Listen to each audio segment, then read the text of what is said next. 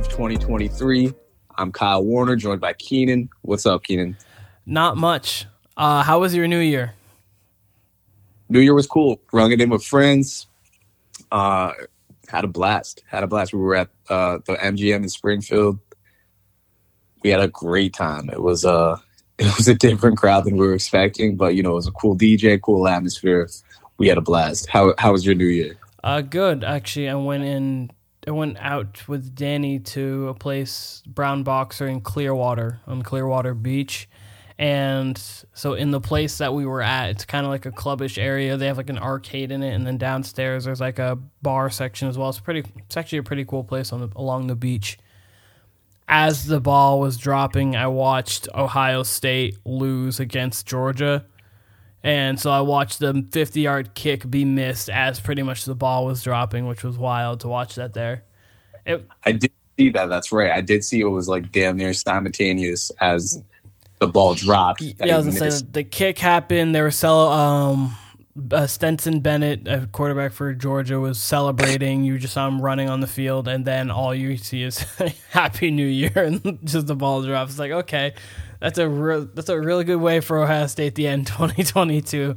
They blew a 14 point lead in the fourth, but that was a really good game. And also the Michigan TCU game. Not that I was expecting to talk college football at all, but both games are really good games. So good for TCU. Hopefully they don't get killed by Georgia. But yeah.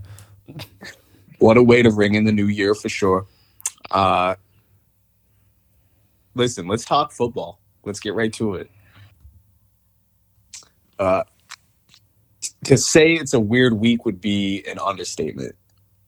Uh, we had the Damar Hamlin incident on Monday Night Football in a much anticipated game that had a lot to do with playoff seeding.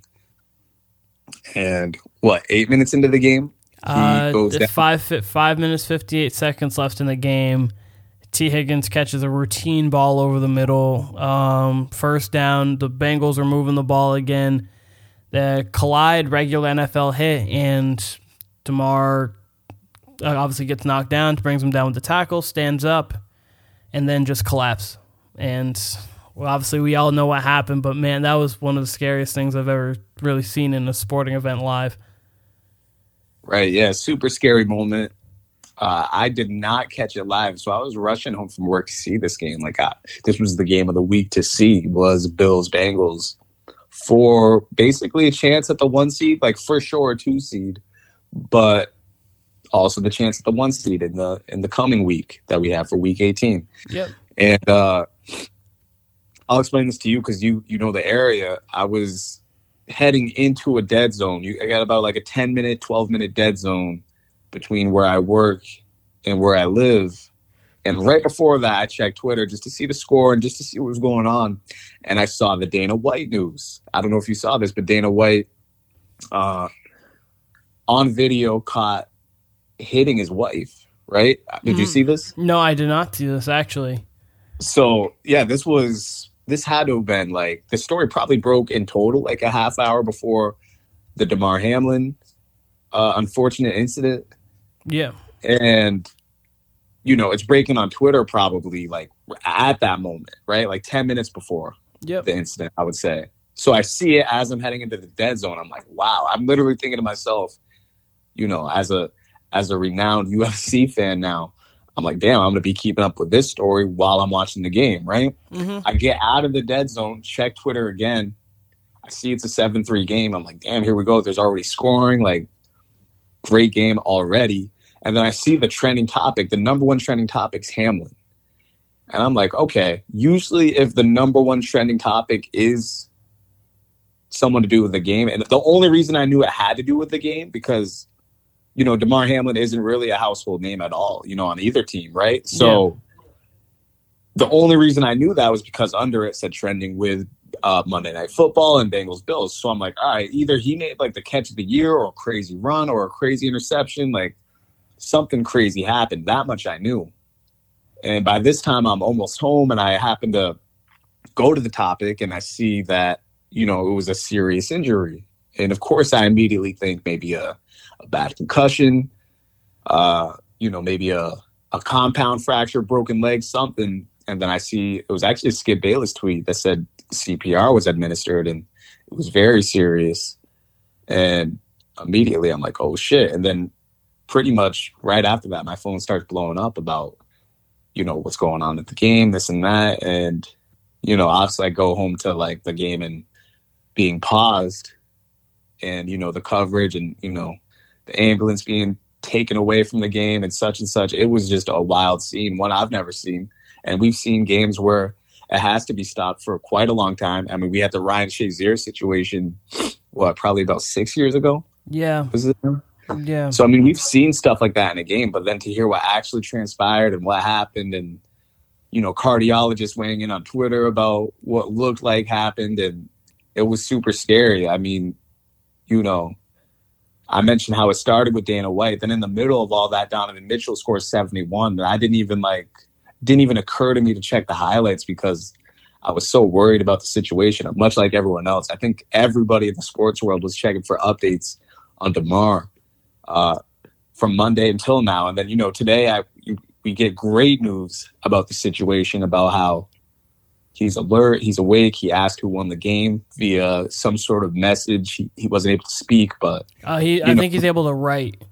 So I think he was able to write out like I'll probably not like very great penmanship, but he was able to kind of write out who won the game, and then the doctor said that yeah, you won at life. So yeah, and it's a really uh, cool moment there.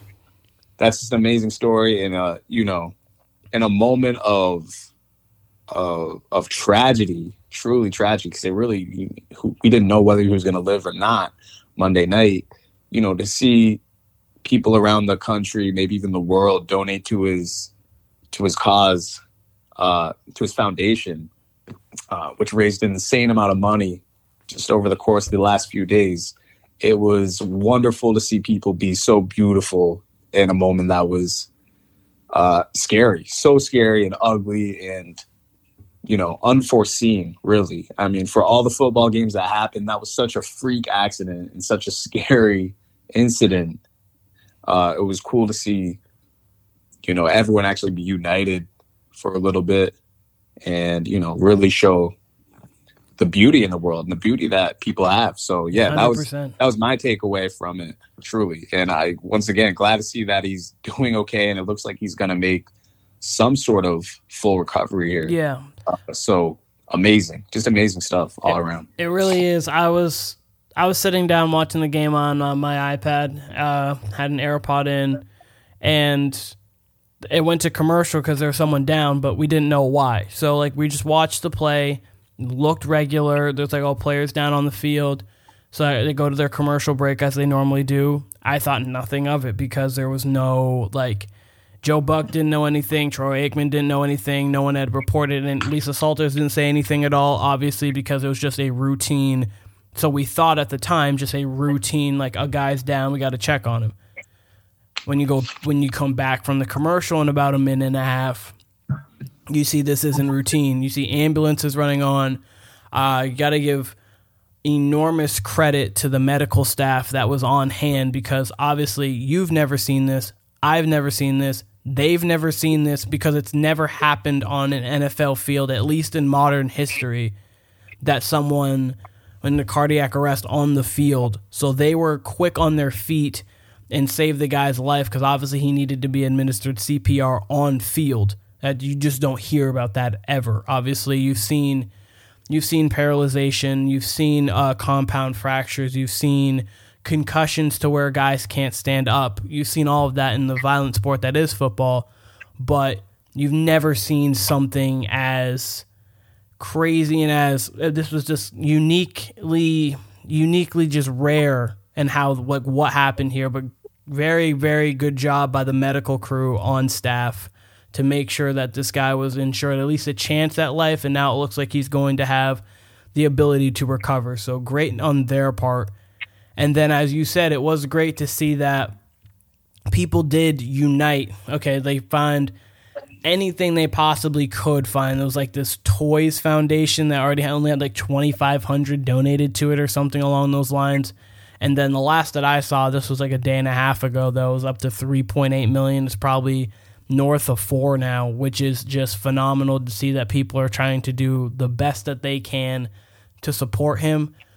As you said, hope for a quit hope for a speedy recovery. As if like as you can get that he can get back to full health.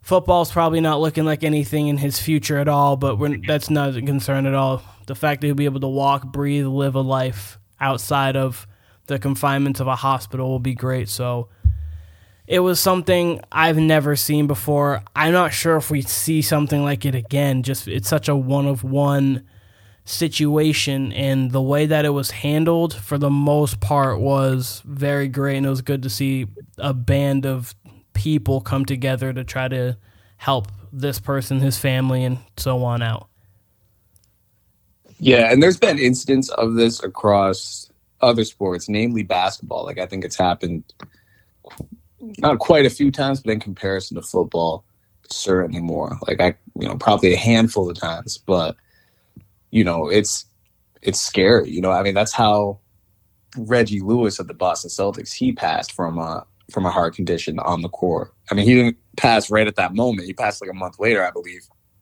but related to a heart condition. Yeah. Um. There was also I know. Remember, there was a.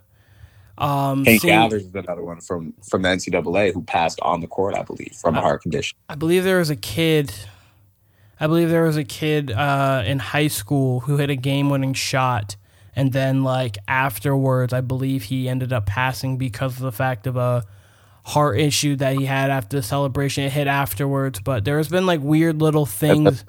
What?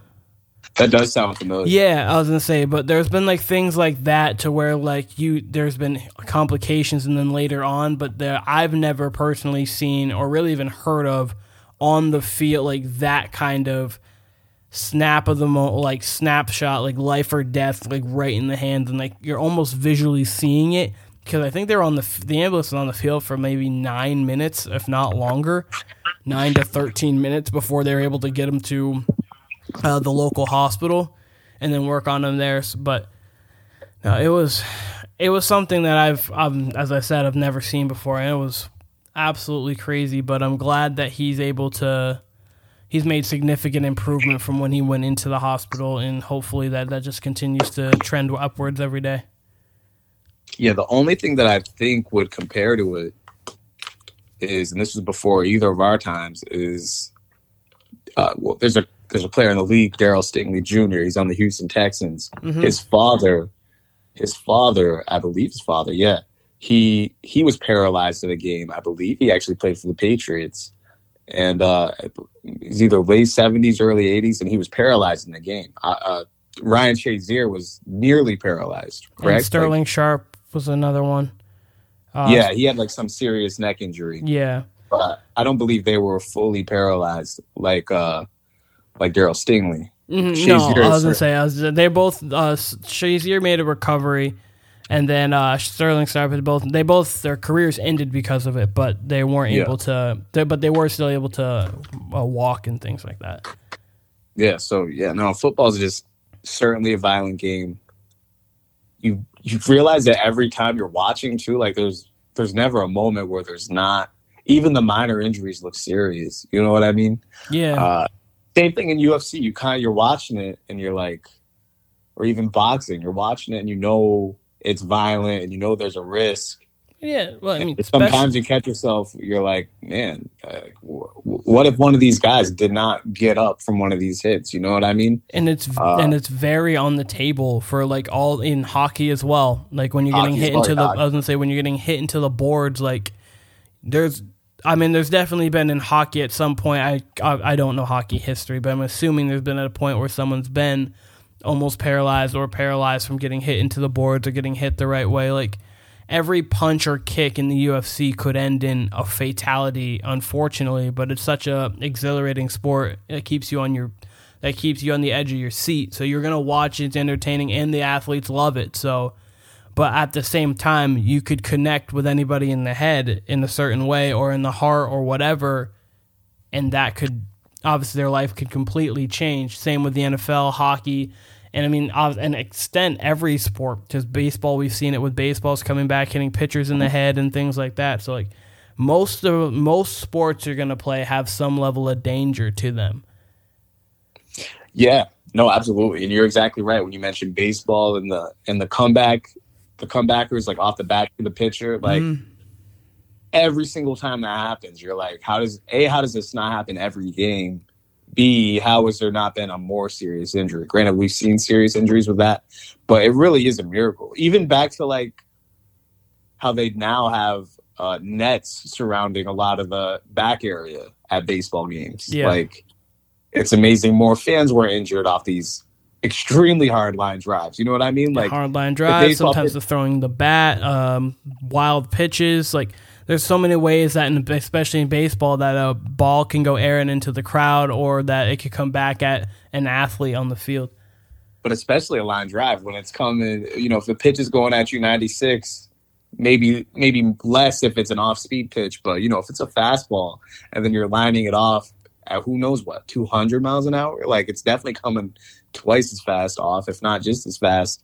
Uh, yeah, it's a miracle that more of this stuff doesn't happen in these sports. Or like in basketball, when you see a guy sometimes hang on the rim an extra second and he flips over himself and damn near lands on his mm-hmm. neck. I don't know how many times you see that. Um, at least once a season, and it, rarely does it actually result in anything. I think Bogut had a serious injury to his arm.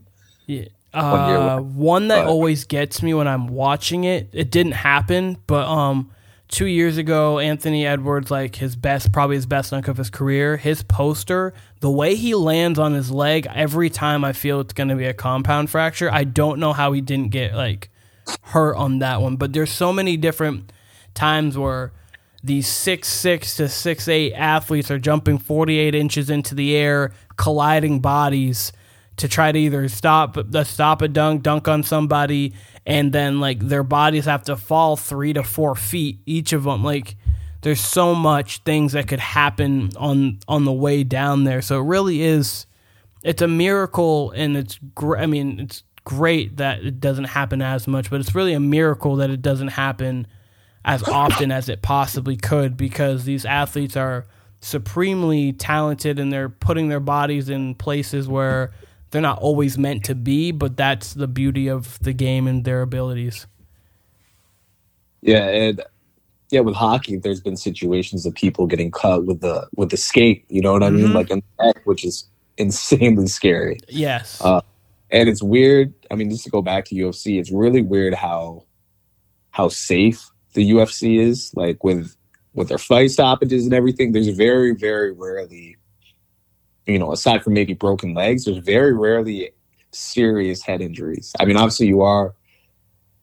That's actually not true. I mean, I would assume you'd be concussed if you're getting knocked out. So yes, you are subject to head injuries, but maybe not in the way like Tua is, where he's getting thrown back into these games, or you know, football players where you kind of can pass these concussion tests. Whereas in the UFC, it seems like you kind of are either stopped in between rounds or you know there's not much further risk for concussion after at least it seems that way the ufc but. does from what i've seen i don't watch obviously much ufc but the ufc does a phenomenal job of keeping an ultimate fighting challenge as safe as it possibly can be so, true, true. like, I mean, obviously, it, there's obviously going to be a level of violence when you're hitting and kicking and grappling and choking out, trying and armbar. Like, there's going to be a level of there's going to be a level of violence that's going to have to partake in that because that's what the sport is.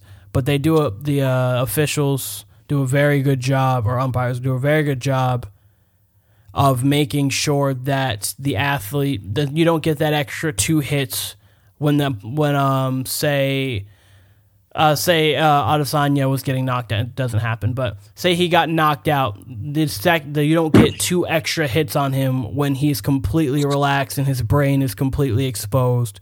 The, to those two hits. Sometimes, sometimes you do. As I say, sometimes you do, but they do a pretty good job of making it so like they don't get too many devastating blows to somebody who is not fully capable of being prepped for it at least from at least from what I've seen, they haven't. I mean, obviously, I don't keep up with the UFC like that, but from what I've seen, they do a pretty good job of making sure that there's not any unnecessary blows taken to the athletes and the fighters that are in the octagon. No, that's for sure. And there's definitely fighters who are smart enough and safe enough who pull back once they see someone's knocked Yeah. out. There are some fighters who do not do that, and they clearly see someone's knocked out and they'll go up for follow up shots. But usually, yes, even when they're going for those follow up shots, the ref's usually in there by strike one or two. Uh, you know, again, once again, 100% happy that Damar Hamlin is safe and is on the road to recovery. Yes, couldn't agree more. Uh, you know, the NFL, first of all, the NFL made a great decision to postpone the game completely. And then now, as we saw about an hour ago, maybe two hours ago, they canceled the game, which, you know, was kind of hanging over. I mean, we figured that's what would happen because this was such a weird time for it to happen on the Monday of week 17 going into the last week. There's really no place at all where you could fit that game. It's not like it was week 12. Hmm. I mean, even if it was week 12 or anywhere else during the season, it would be a it would be at a disadvantage for both teams to reschedule the game anywhere during any week, you know, unless they each had a corresponding bye week, right? yeah. Uh, and so- then for it to happen again, you know, the week before the last week with so much playoff implications. I mean, we saw Skip Bayless get ridiculed for this on Twitter, and I, you know, I have my own thoughts on that. I, I don't think that was his intention at all. I think his timing was bad, but I don't think his intentions was like, His- "Hey, fuck this guy's life." No. His timing was bad and how it read was bad, but I don't think his intentions were as how it read. I don't even think how it read was bad. I mean, what he said, I was saying literally to people as it was happening prior to him saying that. I was like, hey, what's going to happen here? You know, with one week left in the season, with so much implications, like what's gonna what's gonna happen? You know, obvious concern for him, but you know, I'm sure there was other people around the country, and I do wonder. Again, I'm not trying to shoot Skip Bayless any bail here, especially after I didn't see the clip, but I know Shannon asked him to take down the tweet, and he said no. That's that's a whole other story. But I do wonder if that's Scott Van Pelt or someone else in the media, and they say that exact tweet, if they'd get that same exact reaction. They wouldn't. Um, granted, Skip, granted, Skip doesn't do himself any favors, but I, you know, his tweet before and after that were too much concern, and uh, you know, I do think people just love to pile on easy targets here. but- and, but that's, and in that's a completely a point. Yeah, I was gonna say in a moment like that too. I know some people kind of look for someone to blame or someone to get mad at because of how dire this the situation can be. So having a tweet that's kind of on the line of controversial because of the fact of the timing of it and uh, what it obviously what it said. It was like okay, Skip is now like a target. So like he just became kind of like a, a let's get this guy out of here. Like he doesn't like this is his last straw. Like all those kinds of things. Where I didn't feel like it just it didn't feel like at the time it didn't look right and it shouldn't have been like but at the same time I understand what his point was because you were think like regardless of obviously worrying for his life, you could worry for his life, which everybody was. No one was trying to take it like, man, this game has to go on. Like, who cares about? Like, everyone was so concerned about him because, we, again, we really had never seen this before. But then the sports part of it, because like when you move on, you're like, wait a second, this is week 17. This is Monday Night Football. This is the current one seed, or the guy uh, if the Bills win, they are the one seed. If the Bengals win, they could have a chance at the one seed. The Bills are down to like, like the implications on the rest of the NFL season was actually very high, and the fact that this game's not going to be played is going to show. But that again is secondary to Damar Hamlin's life, so no one's trying to make it seem like it's not. And I don't think Skip was trying to make that seem like it wasn't either. For sure. I just think I think what caught my attention was people were acting like he made a statement, like let's get this game going. But Yeah. he was really No, but he was really asking a question, like what's gonna happen here? Which I get the point was to be like, hey, that doesn't matter, but which is true. Like his life matters overall. Like there it was just a game. You know what I mean? At the end of the day, 100%. yeah, it's a just a, it's just a game compa- in comparison. but I do think he was asking a question that I mean, I know I was asking that. I was like, yo, what the hell? Like, what are they really going to, you know what I mean? And it's interesting because they are going to just go, go ahead with the Bills and Bengals having 16 games Yeah, to everyone else is 17. That's really interesting. And then now we see, I don't know if you saw this, they're talking about a neutral site for the AFC Championship. Yeah, I did see that. If um, I saw a neutral site for yeah, if it is Bills and uh, Chiefs, a neutral site there, and then if it's a um, the Ravens and Bengals play in the playoffs for some reason, like if the Bengals, because if the Ravens win this week, something along the lines of if the Ravens win, they'd be making it to a neutral site there for the like after the division because the Ravens I think would be the four or five. I don't really. I know it wouldn't be five. I don't know. They were talking about the they were talking about the Ravens and Bengals possibly having to be at a neutral site too for how way something worked out. But that's very confusing, especially on the Ravens part of it. I don't really understand. Yeah, that. no, I how wasn't. Do you feel, I how do you feel about the neutral site? Um, I get it because I get it because of the fact that like you weren't able to participate in the game and obviously it was 7 to 3 the Bengals moved the ball down the field on the first drive with ease touchdown the Bills moved the ball down the field pretty easily they got a field goal and then the Bengals were moving again we don't obviously know how the game was going there was 60 or about 52 minutes left to play in football but I I get it because KC is a tough place to play, but that also almost penalizes them in a sense for how like obviously yeah. they've they've they've worked all year to get to that point. If they win, they'd have to win for it, or both teams lose. But say they win, they're playing the Raiders. Uh, they go fourteen and three. They worked all this year to get that game at home in KC, but they weren't able to do it.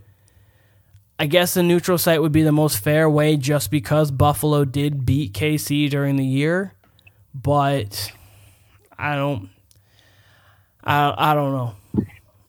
I don't know. Yeah, that it definitely caught my attention. I was like neutral site, okay, cuz you're right, the Bills I guess if you're the Bills or the Bengals, you shouldn't necessarily be punished, but at the same time standings as is going into that game, it was Chiefs one, Bills two, Bengals three, correct? Yeah. So I was gonna say the Chief, the Chiefs only because they were thirteen and three. The Bills were twelve and three. The Bengals were eleven and four. The Bengals win, they move up to the two. If the if the Bengals had won, they moved up to the two.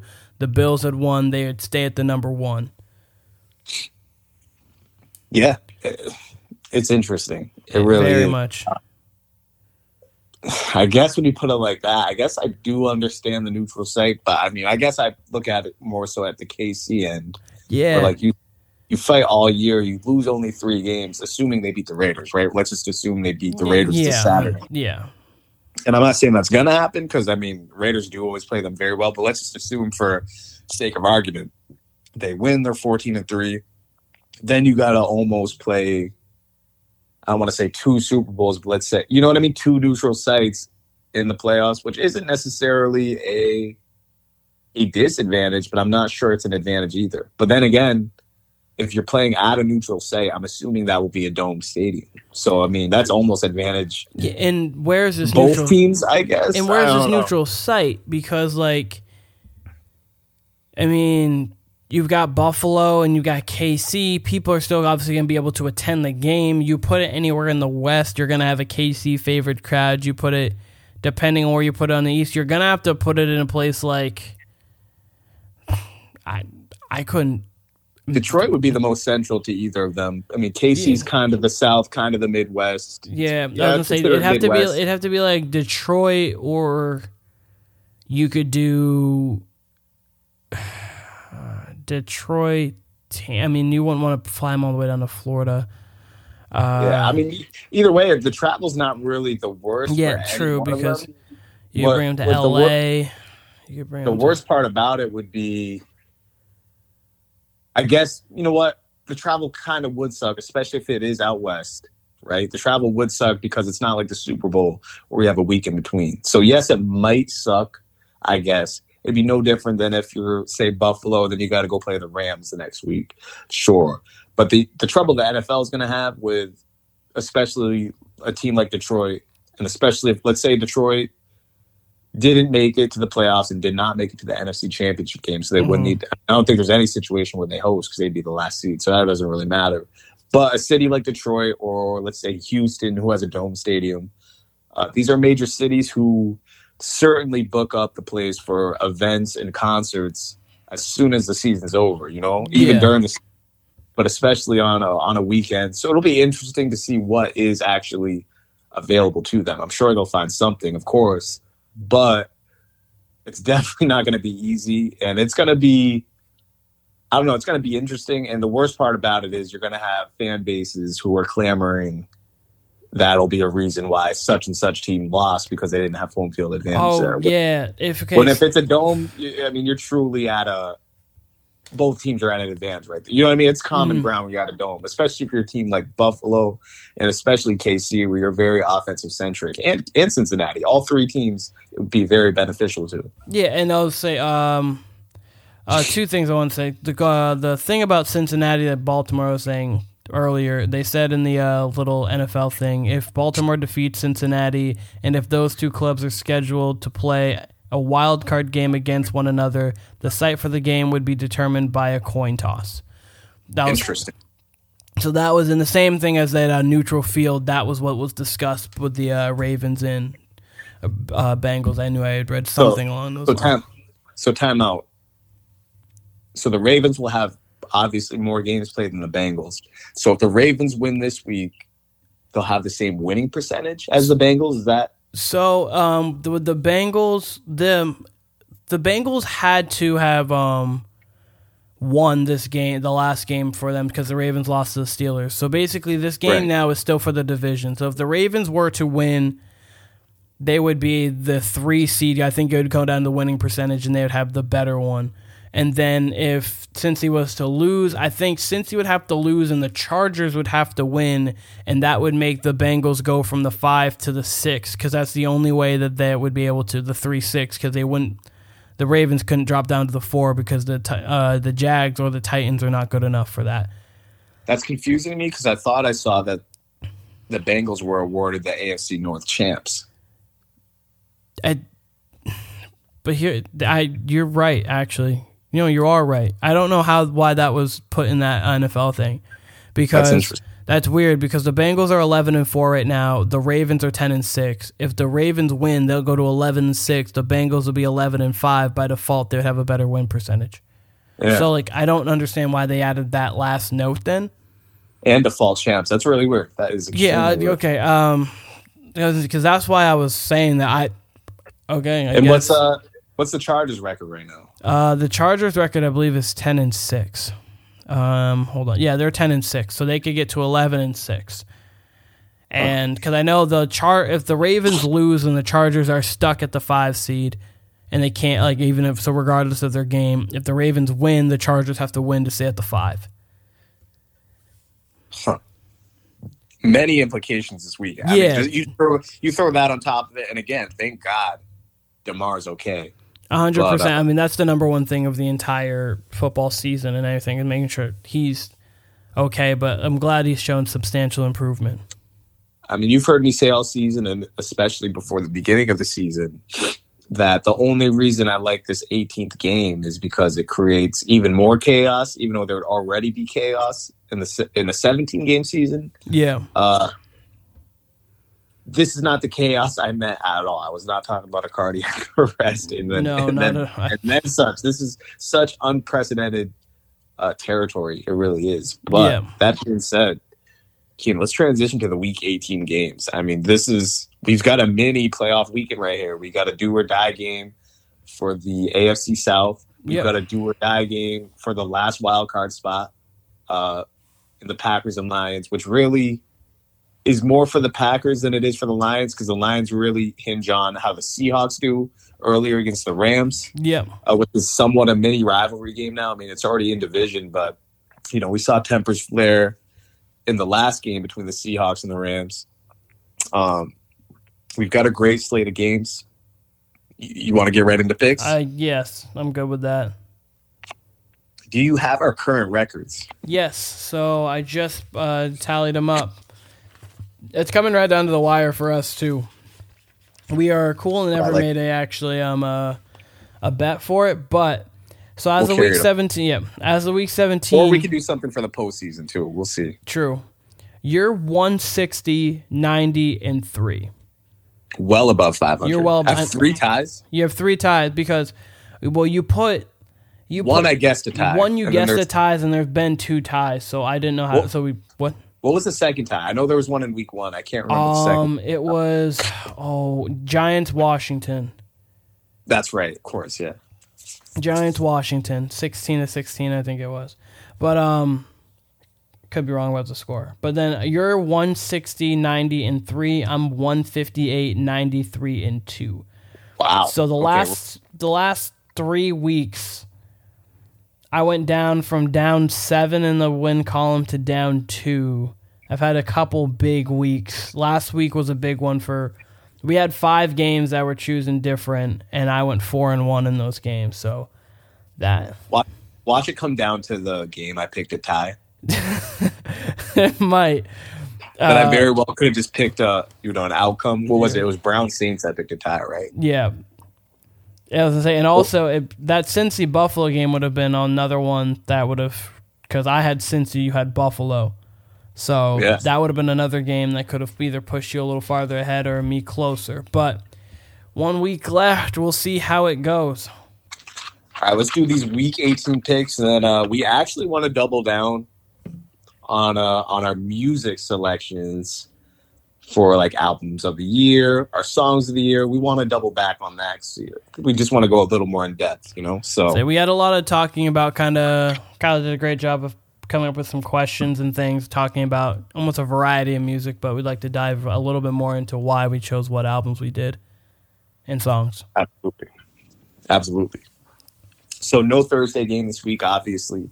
Strictly weekend games. Uh, so we'll start with our Saturday games. Um, I have a quick question, randomly. Sure, go ahead. Would Yeah. you? I understand. I understand they probably won't be able to ever do this because of the fact that there is a college football. But if we made Thursday night games irrelevant and moved them to like say Saturday night games, like instead of having the Thursday night game, you just had the Saturday night, so you just had a football weekend. Would you prefer that, Mhm. or do you like the Monday, Thursday, Sunday? Keeping the Monday night games, obviously. keeping the Monday night games just because that's kind of a staple. So you have so I would Yeah. because having just like a Saturday night game for football, a Sunday have obviously your Sunday slate, and then a Monday night game for football. Or eliminate eliminate the Thursday, so then you kind of eliminate that like major four day swing. Like obviously you could have like an extra day or off or extra day or two days technically with the Saturday to Monday if you had that kind of turnaround, but I kind of like that more if you just had one Saturday night game. I understand they probably wouldn't do it for college football ratings because you'd have some of your better like USC, Bama will play at night, but I would like it more than the Thursday personally. yeah, I would take that over Thursday night any day. I'm not. I've never been a big fan of the Thursday night games once they became like part of the regular schedule Yeah, because it used to be. I'm pretty sure back before it became a you know an 18 week thing. I'm Mhm. pretty sure it would start after Thanksgiving where they would throw Thursday night games on, yeah, which isn't as bad because it's what week 12, week 11, week 12 and on. Then you get five games. Thing is though, it's such a disadvantage, especially if you're the road team, because you're not really practicing on Monday. So you're really getting two days of practice, and then you're flying in, and your body is your body's not fully recovered if it's a Sunday game, let alone a Thursday night game. hmm Excuse me. So, uh, yeah, I've never been a fan. I mean, you you see the product. Much of the games you get are ugly games. You know, yeah, uh, I think the best Thursday night games we really got were Thanksgiving, and that's usually the case. Is your Thursday night games on Thanksgiving are okay because of the hype, because of the lore of Thanksgiving. I mean, yeah, sure, you do get some good games on Thursday here and there, but I would say by and large, out of 18 games, you might get six. six really good games, maybe. Yeah, the thirty-three, and and the most- thirty-three percent clip's not a great clip. Yeah, and uh, you know, I would say probably most of those are towards the end of the season with real stakes. There's a lot of times. There's a lot of times it's just either weird matchups. I know. I think they keep it strictly division now, don't they? Every Thursday night game's a division game, unless it's like later in the season. So, I don't know. I've never been a fan of them. I would much rather have yeah Saturday night game. That way, you're not really at a disadvantage. You certainly get better games. Uh, I mean, just same thing. Like, you know, you get great Saturday night NBA games. Why? Because everyone's eyes are on that game on a Saturday night on ABC. You know, Yeah. they start dwindling down. I mean, during football season, the NBA has a lot of games on Saturday. Once once football season kind of winds down, and then we get the Saturday night primetime games, you only see really two or three other NBA games, or that's the lone game on the schedule. So you can have those eyes on. And yeah, the NFL would be competing with college football, but would it really? I mean, Yeah, as popular as it- popular as college football is in its specific regions like Alabama and really the whole South, and then you know you got pretty rapid Pac-12 fan bases. I can guarantee you, if you put Bills, Chiefs, Bills, Bengals, you know whichever, name a top team on a Saturday night, or you know any team that has a big following, you know you put the Steelers there. I don't care what their record is. You put Steelers or the Cowboys there. Everyone's gonna watch. So yeah, oh, I would- 100%. I would love it. I would love it. That will unfortunately probably never happen. But yeah, no, I would much prefer Saturday night football to Thursday night football, without a doubt. I agree. Um, I wasn't, and also I was saying that for college football reasons, they wouldn't want to put NFL on that at night. Uh, whatever program was playing that night wants more eyes on them, not on whatever NFL game's going on, because that's probably going to get the more eyes. But um, I think that if you just had opening night, I like that. I'm fine with that being on a Thursday. So if you just had opening Yeah. night on a Thursday, you had Thanksgiving on a Thursday because then when you go into these Saturday night games anyway for the last few couple weeks of the season and into the playoffs, it just feels regular rather than feeling a little bit different. Um, also, when it's a weekend, people are more apt to go out, which you be being more of a space to actually watch the game. I know during the week, people who are on a your typical nine to five schedule, it sometimes is hard to stay up until 11 15 11 30 at night and then go to sleep and then go whatever your work routine is because you are getting less sleep at night depending on who for me it doesn't matter because i'll watch it regardless but and i'm up that late regardless anyways but i think that saturday night games if you just had one saturday night game a sunday slate and then one monday night game three straight days of football and then go throughout the week would be the best option but we can get to these picks now Yeah. Yeah. Last thing I was going to say, I'm sure if you ask each and every NFL player, I almost guarantee they would all say yes to Yeah. Saturday instead of Thursday. You know what I mean? So, yeah but yeah, let's get to these games.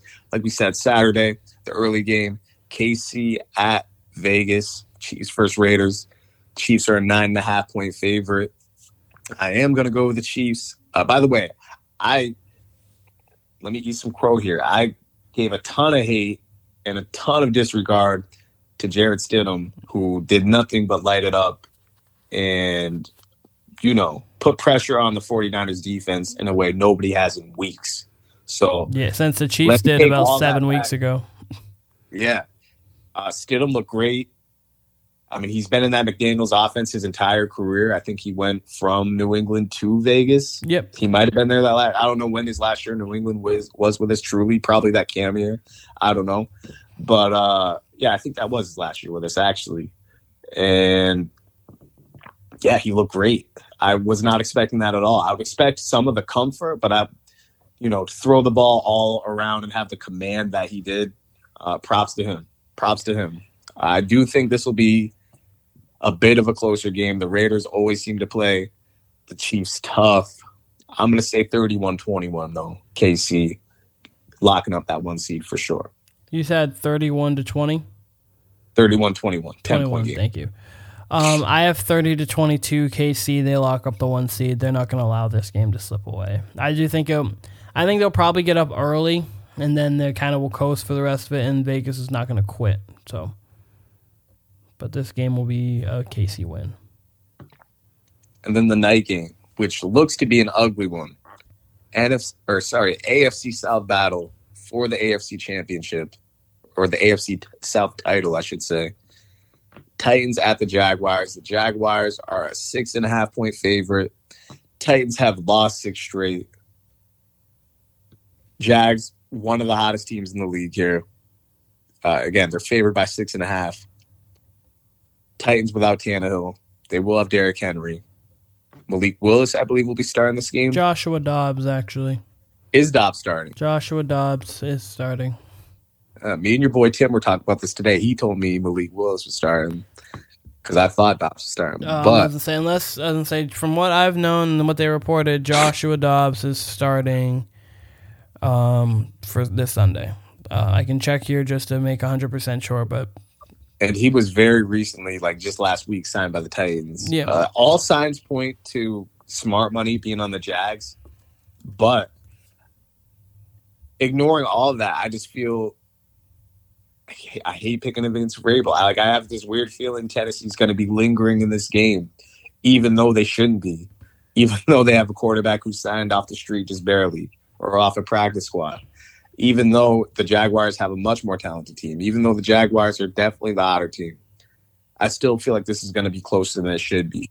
Really, just because this is essentially a playoff game, which Tennessee's been in a ton of, and the Jags really have not been, aside from Doug Pederson and you know some players on their roster. Their core has not been, you know, a huge playoff team here. That being said, I'm going to go with the Jags 23-17, closer than it should be. They eke it out. They get into the playoffs, but Titans give them a scare. 23-17, Jacksonville Jaguars. Shouts to Brandon Petty, big Jacksonville Jaguars fan, friend of the show. Go ahead and enjoy the postseason. One year removed from the Urban Meyer uh, debacle, if you want to call it that.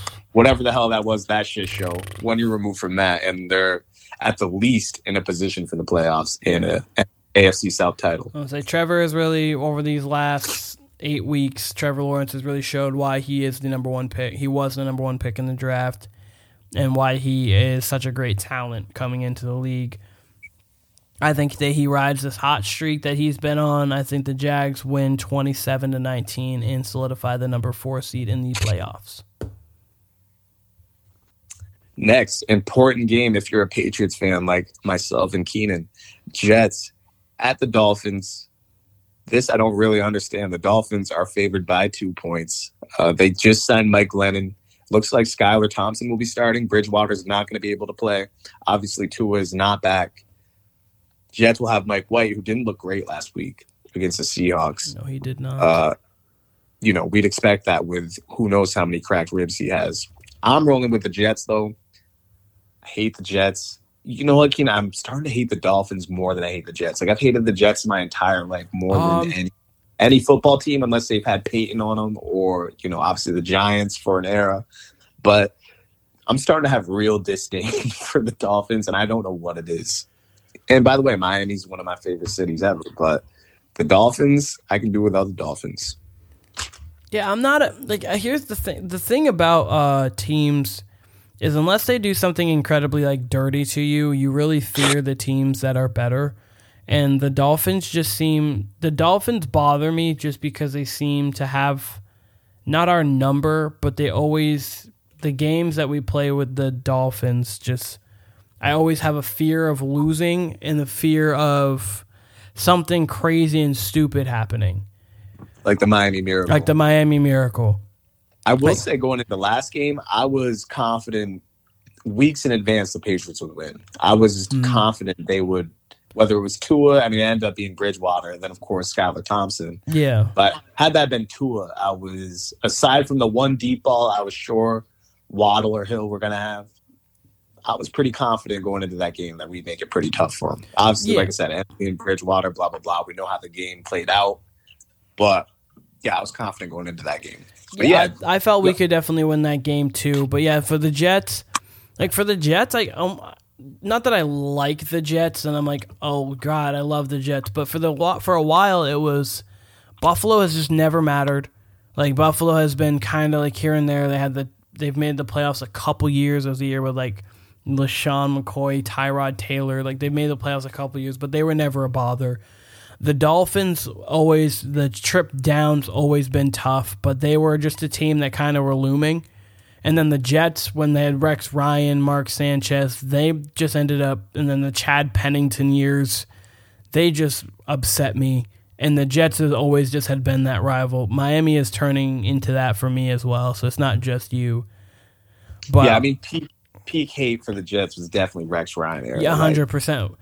The- and then like after he left and everything, even while he was there, like the last few years he was there, you know, that's when butt fumble happened and everything, and it was just super enjoyable to laugh at. Still is. I well, still yeah, we were, very much enjoy it.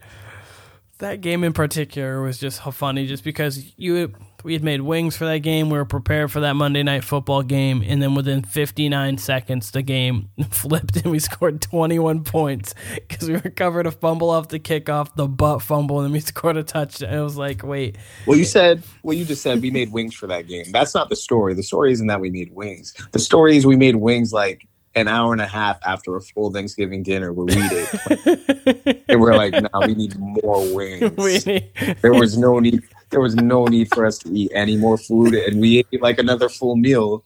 And then, yeah, like you said, just ended up laughing at the Jets. Yeah, because we were we were prepared for like a good game, and the game was over by midway through the second quarter because the butt fumble happened. And yeah, but anyways, um, I have the uh, you had the Jets winning. What was the score to that game?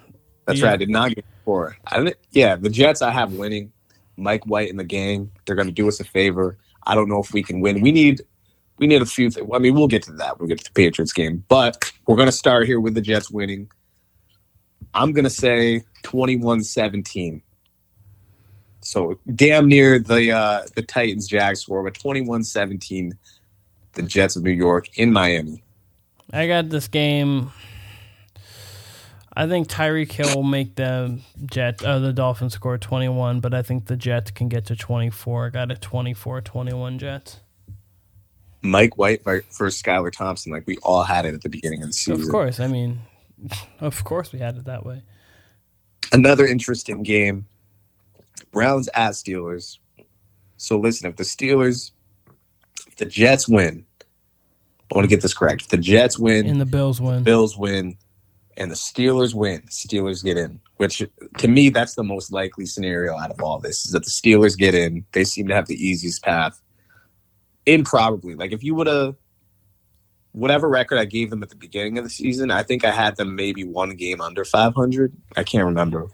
But if you would have asked me like week four, week five, week six, you know, I would have said the Steelers are a six win team max, mm-hmm. is what I would have guessed. The fact that they're in the hunt, not only in the hunt, but control their own destiny here, uh, that's incredible.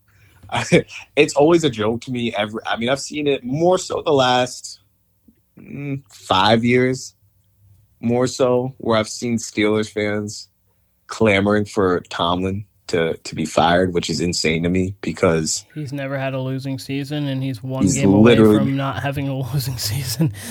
yeah. Yeah, exactly. Like I mean good coaching in the NFL is hard. Like you'll find we were talking Keenan, I think it was last week, and I was like, "Hey, go through just go through like who the winningest coaches in the NFL are, right? Mm-hmm. Like, and I specifically said, once you get to the top 100, it's a bunch of coaches you've heard of plenty, and it's just coaches that have had a long tenure. I'll give you an example, like Ron Rivera, like Jason Garrett. They're in like the the top 60 wins of all time, and they're just long. They're not necessarily great coaches, they're not necessarily bad coaches either. But you would, if you ask your average big football fan like us, I never would have guessed Jason Garrett's in the top 100. But then you think about it, you're like, all right, that makes sense. They coach for, 10, you know, he coached for 10 years, 10 made it like three playoffs. And like the Cowboys were known for being mediocre, which is eight and eight, which is still eight wins. um, and then uh, a couple good get, years sprinkled in there. Yeah. Yeah, exactly. And you take two coaches in particular in the AFC South, or sorry, AFC North, and that's Harbaugh and Mike Tomlin, who give you success year after year after year after year, unless they are given a team that's not going to give them success. The only team Harbaugh has been under 500 with, I believe, is the year before they got Lamar when they went 5 and 11 with Flacco on the downside. There might be one other year in there, but other than that, like it was probably near 500 or at 500. Tomlin, like you said, never been under 500. Did he? Did they go under by one game last year, or were they nine and eight last year? No, I think they went nine. I think they ended up pulling up to nine and eight last year because I believe that's like his streak is still alive for being, um, to keeping his streak alive for not going beyond under five hundred. That's crazy, and that's again, like I said, great coaching's hard to come by. Uh, if Tomlin were to get fired by the Steelers, he'd be unemployed for a day much like Andy Reid. Like Andy Reid's the other one who comes to mind that's a perennial winner. He had a couple down years in Philly, and guess what? Oh yeah, last year they went nine seven and one, and they lost to the Chiefs in the wild card. That's right. So it's still above 500. So, yeah, no, they're above 500. I was just trying to remember what happened last season. Yeah, they went 9 7 and 1, and they lost to the Chiefs in the wild card. That's right. That's right. But, uh, yeah, all that just a testament to Mike Tomlin's coaching because, I mean, you know, we always say how blessed we are with Belichick, which is true aside from, um, you know, one certain offensive coordinator hiring. But, you know, if you have a Mike Tomlin, if you have a John Harbaugh, Andy Reid, Andy Reid, uh, you know, if the team's lucky enough, a Pete Carroll, I'll throw Pete Carroll in there. And if I'll start to throw Kyle Shanahan's name in there too. He's been great since he's been in San Fran. Shanahan too. Shanahan's nice. McVay's a great coach. Uh, Sean McDermott even. But if you have one of these guys, and Daboll looks to be one of these guys in Matt the Giants, LaFleur's been Daboll, great. right? True, LaFleur, great offensive coach. And I would throw a guy who might, who's rumored to be back into the uh, NFL coaching ring, and that's Jim Harbaugh. One of these teams lucky to have Jim Harbaugh on their squad. Uh, they've got one right there. You were good with either Harbaugh for sure. They come from a, you know, they're not quite the Manning lineage, but all three, their father and those two, all three successful coaches. Yeah. So, uh, shit, we just buried the lead here. Steelers at Browns at Steelers. Games in Pittsburgh. Pittsburgh's favored by two and a half points. I begrudgingly have the Steelers winning. By the way, Pickett looks a little Big Ben light ish to me. You know what I mean? He's good. He's mobile. He's big. He can uh, he can scramble a little bit. Just light Ben Roethlisberger stuff right there, like young Ben Roethlisberger shit. Yep. But I have no clue what to do with this game. But I'm gonna have the Steelers winning. Let's say 18 to 17 in an ugly game like they've all been for the Cleveland Browns. I got a 20 to 18 pit. Next, this is a completely irrelevant game. Texans at the Colts. Colts are favored by two and a half. I'm picking the Texans to win just because, and we'll say 25 to 18. Another 18 point game, man. So 20, you have Houston 25 to 18. I've got Indy winning this game.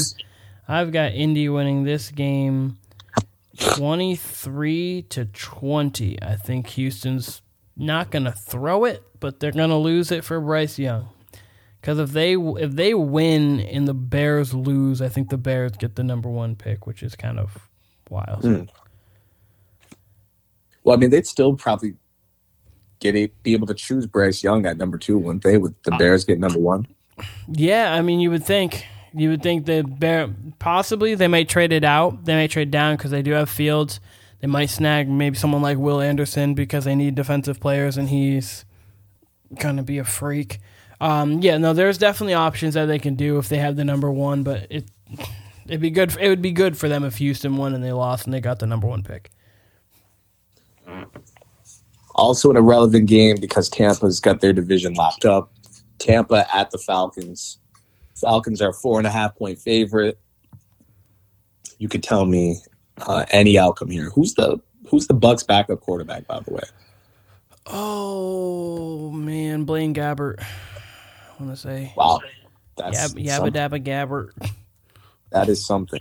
Uh, I would assume Brady's going to at least take snaps for the entire first half. I wouldn't be surprised if he takes snaps three quarters of the game. We know Tom. Uh, actually, he doesn't sit.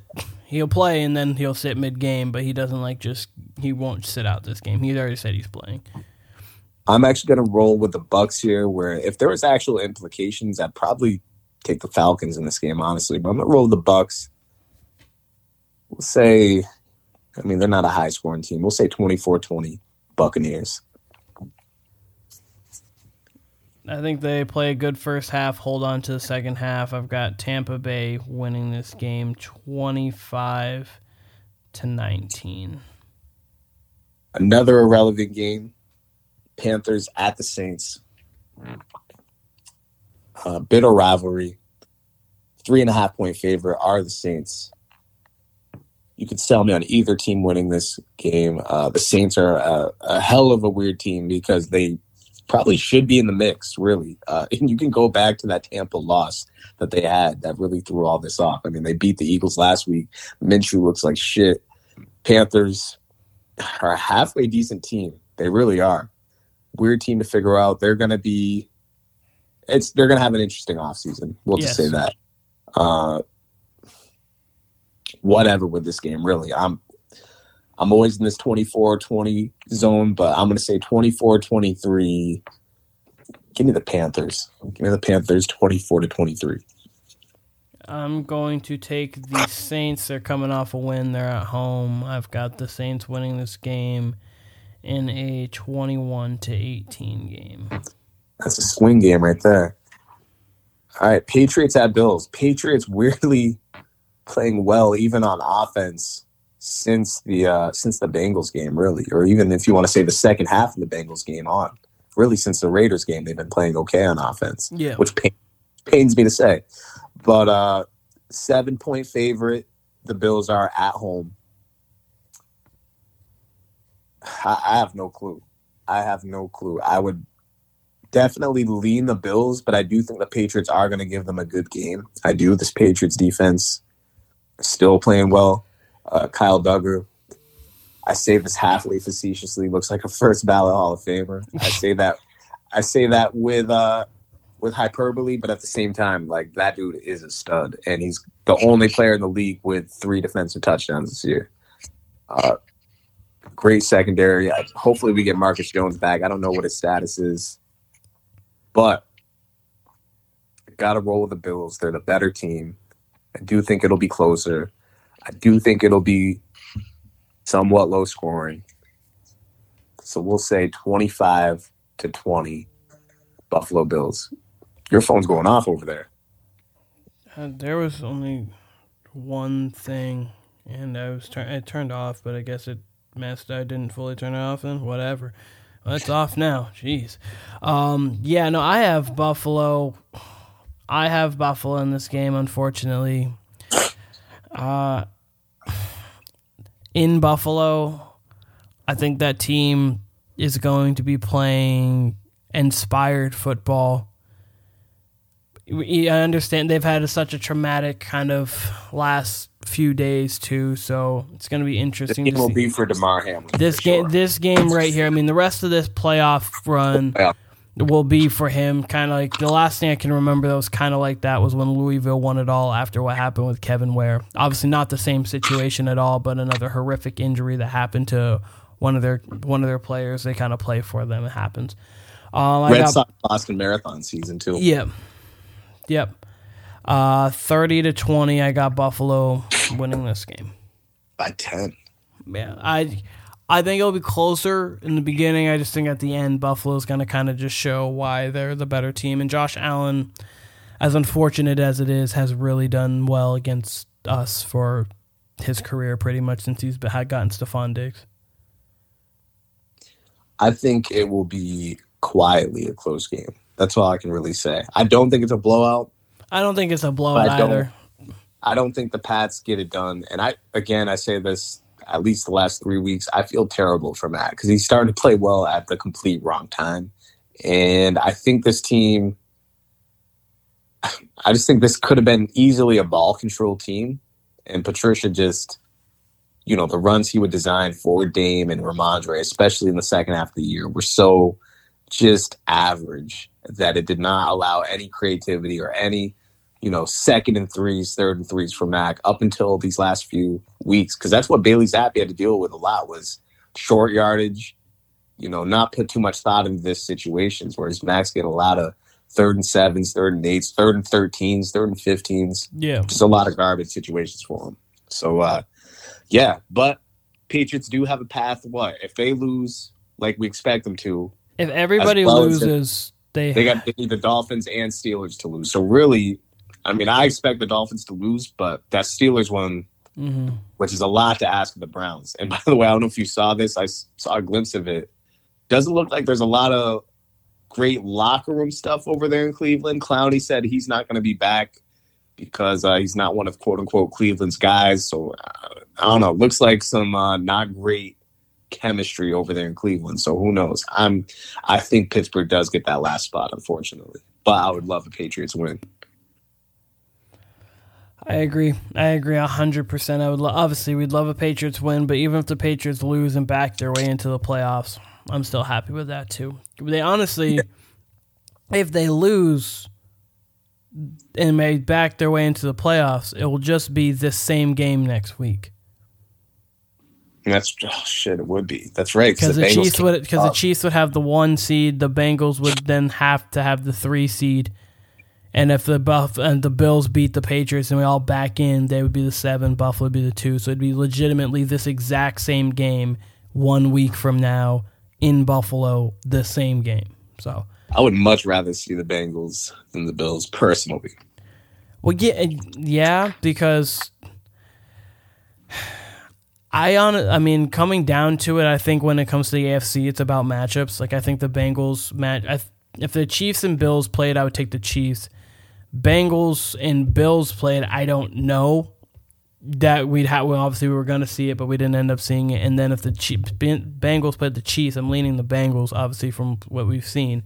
So it's kind of just how it matches. We played well the second half against the Bengals, show we can kind of play with them there. Uh, so and then Buffalo just happens to have our number right now. But at the same time, seeing them three times in a year, I might honestly choose Buffalo. I mean, I mean, I'm that's also over. It is hard to be. It is hard to be in division. Yeah, three times three, in a row. Three times in a row, especially since we just saw them. Like, you see them the week prior, and then play them again in the same building, the same spot. Pick up things from that game. I I almost wouldn't mind seeing in the situation is now. I wouldn't mind seeing Buffalo over Cincinnati but in most situations, I do I can't agree with you. Just a situation really that is right here. If you take out the Damar Hamlin situation, I think this would already be a weird game, just with how the Pats are playing, and just like you said, with the possibility of there being a Pats Bills uh, wild card weekend game. Yeah. Uh, but now that you add that the Bills will be playing inspired football, all bets are kind of off because that really is a thing in sports. I don't care what anybody says; it really is a thing. One uh, or two things happens. You either play, either the emotions get to you and your team falls flat, or you play completely inspired and your team goes off. Like it's oh, and it's happened throughout sports. I don't. It's just some like sixth level thing that you can't explain. It's just it, you see it. You've seen it throughout time. Yeah, and uh, you know, saying what you said about matchups. I mean, if you gave me any one of the Bills, Bills, Chiefs, Bengals, any one of those three matchups rearranged, uh, I think it really is picking straws with them. Uh, you almost got to go with a hotter team to me. Uh, I think on a given day, I would take the Chiefs over everybody, but you know the Bills have a lot of firepower, and even though I've said this, you know they haven't played the best the second half, but they're still winning games. You know, uh, that's why it was really interesting to see what would have happened that Monday night. And of course, you know, mm. we'll never know. But yeah, we might know anyway. soon. Couple wait, we, we I mean, the Bengals might. win and the Bills win, which I think would be pretty likely. Actually, that kind of be wild if the Bengals win this weekend and the Bills win this weekend. It's just the same games next week because it'll be the Jags and Chargers, and then it'll be Bengals, Ravens in Cincy again, and then it'll be New England, Buffalo, possibly in Buffalo again. That's weird that it'll have the same game back to back weekends. Hold that thought on uh, Ravens Bengals. Let's get to uh next game. Ravens, sorry, Vikings. I was looking ahead there. Vikings at Bears. Vikings are a seven and a half point favorite. Uh, the Bears are starting Nathan Peterman aka the Peterman. Uh, 31-13 Vikings. That's all I got to say about this game. This game does matter to the Vikings. Obviously, does not matter one bit to the Bears. No. Uh, 35, 35 10 Vikings. Don't need to say more.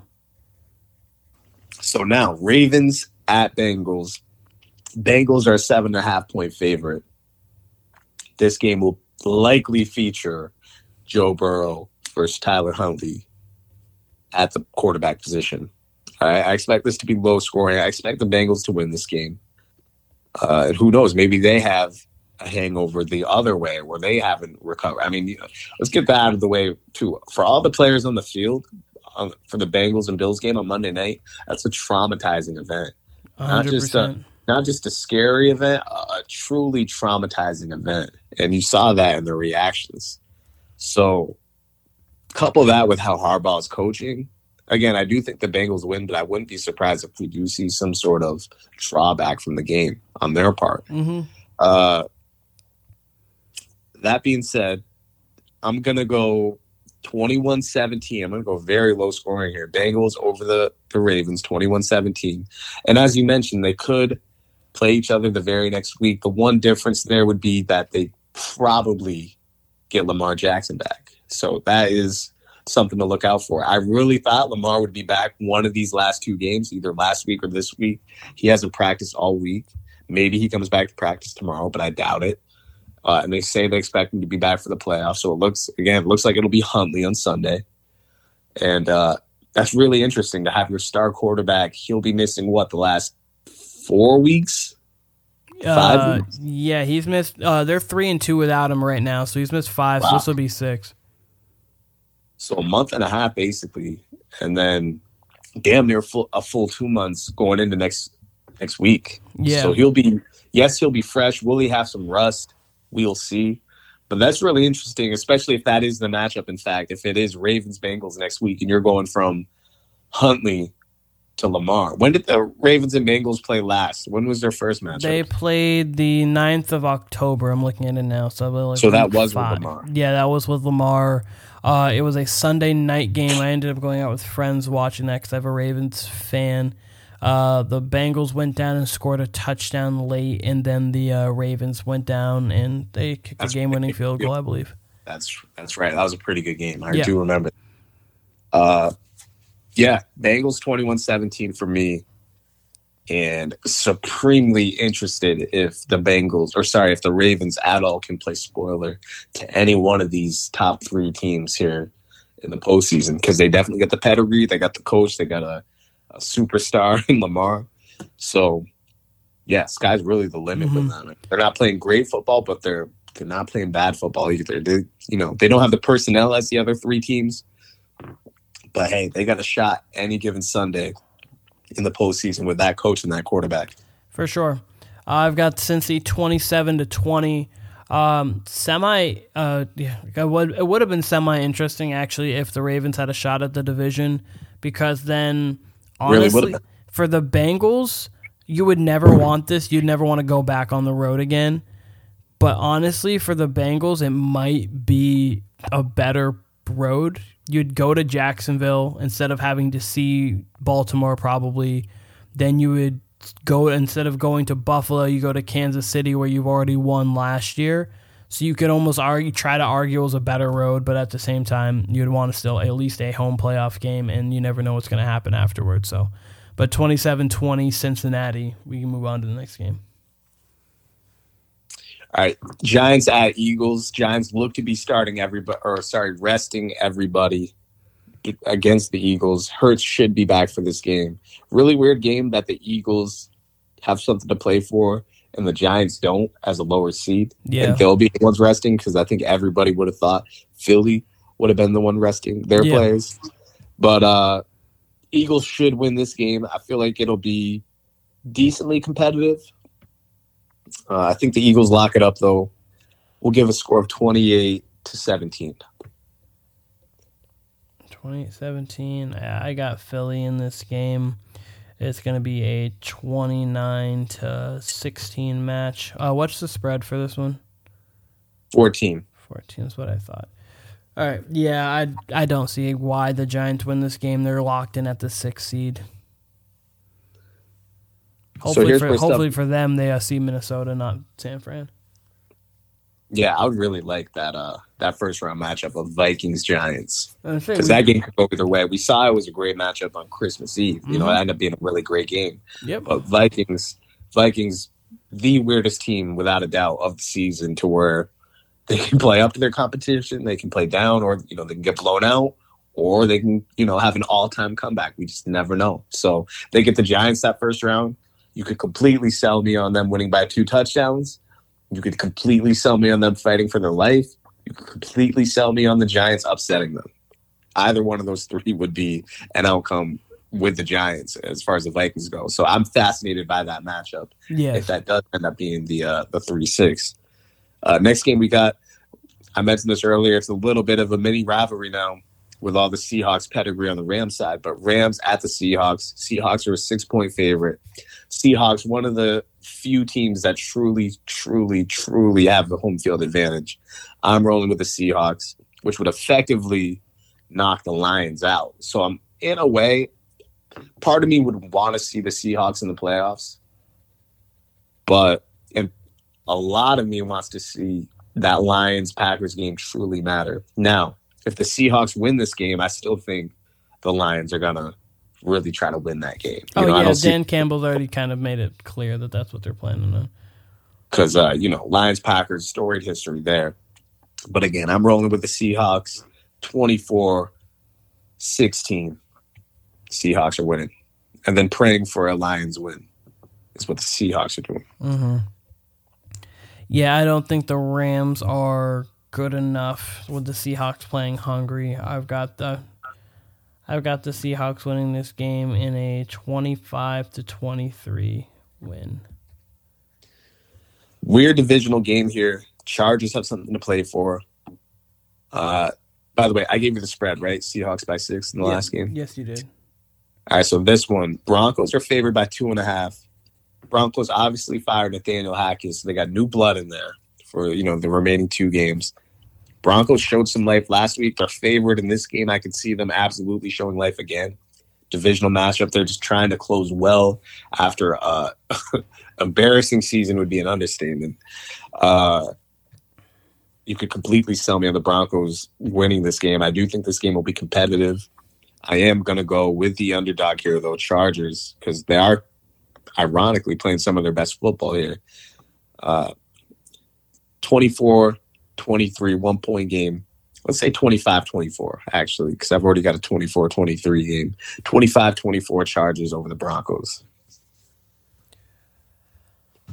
I've got the Chargers winning this game. This game is a huge question mark next to it for me because if the Ravens lose, they're the one o'clock game. The Chargers will know going into the game if they need to play people.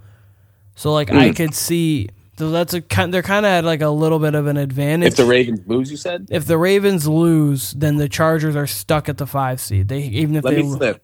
Let me flip on the spot. Then let me give this game to the Broncos. Okay. Um, I was gonna say yeah, because so if same if, score too, same, same score.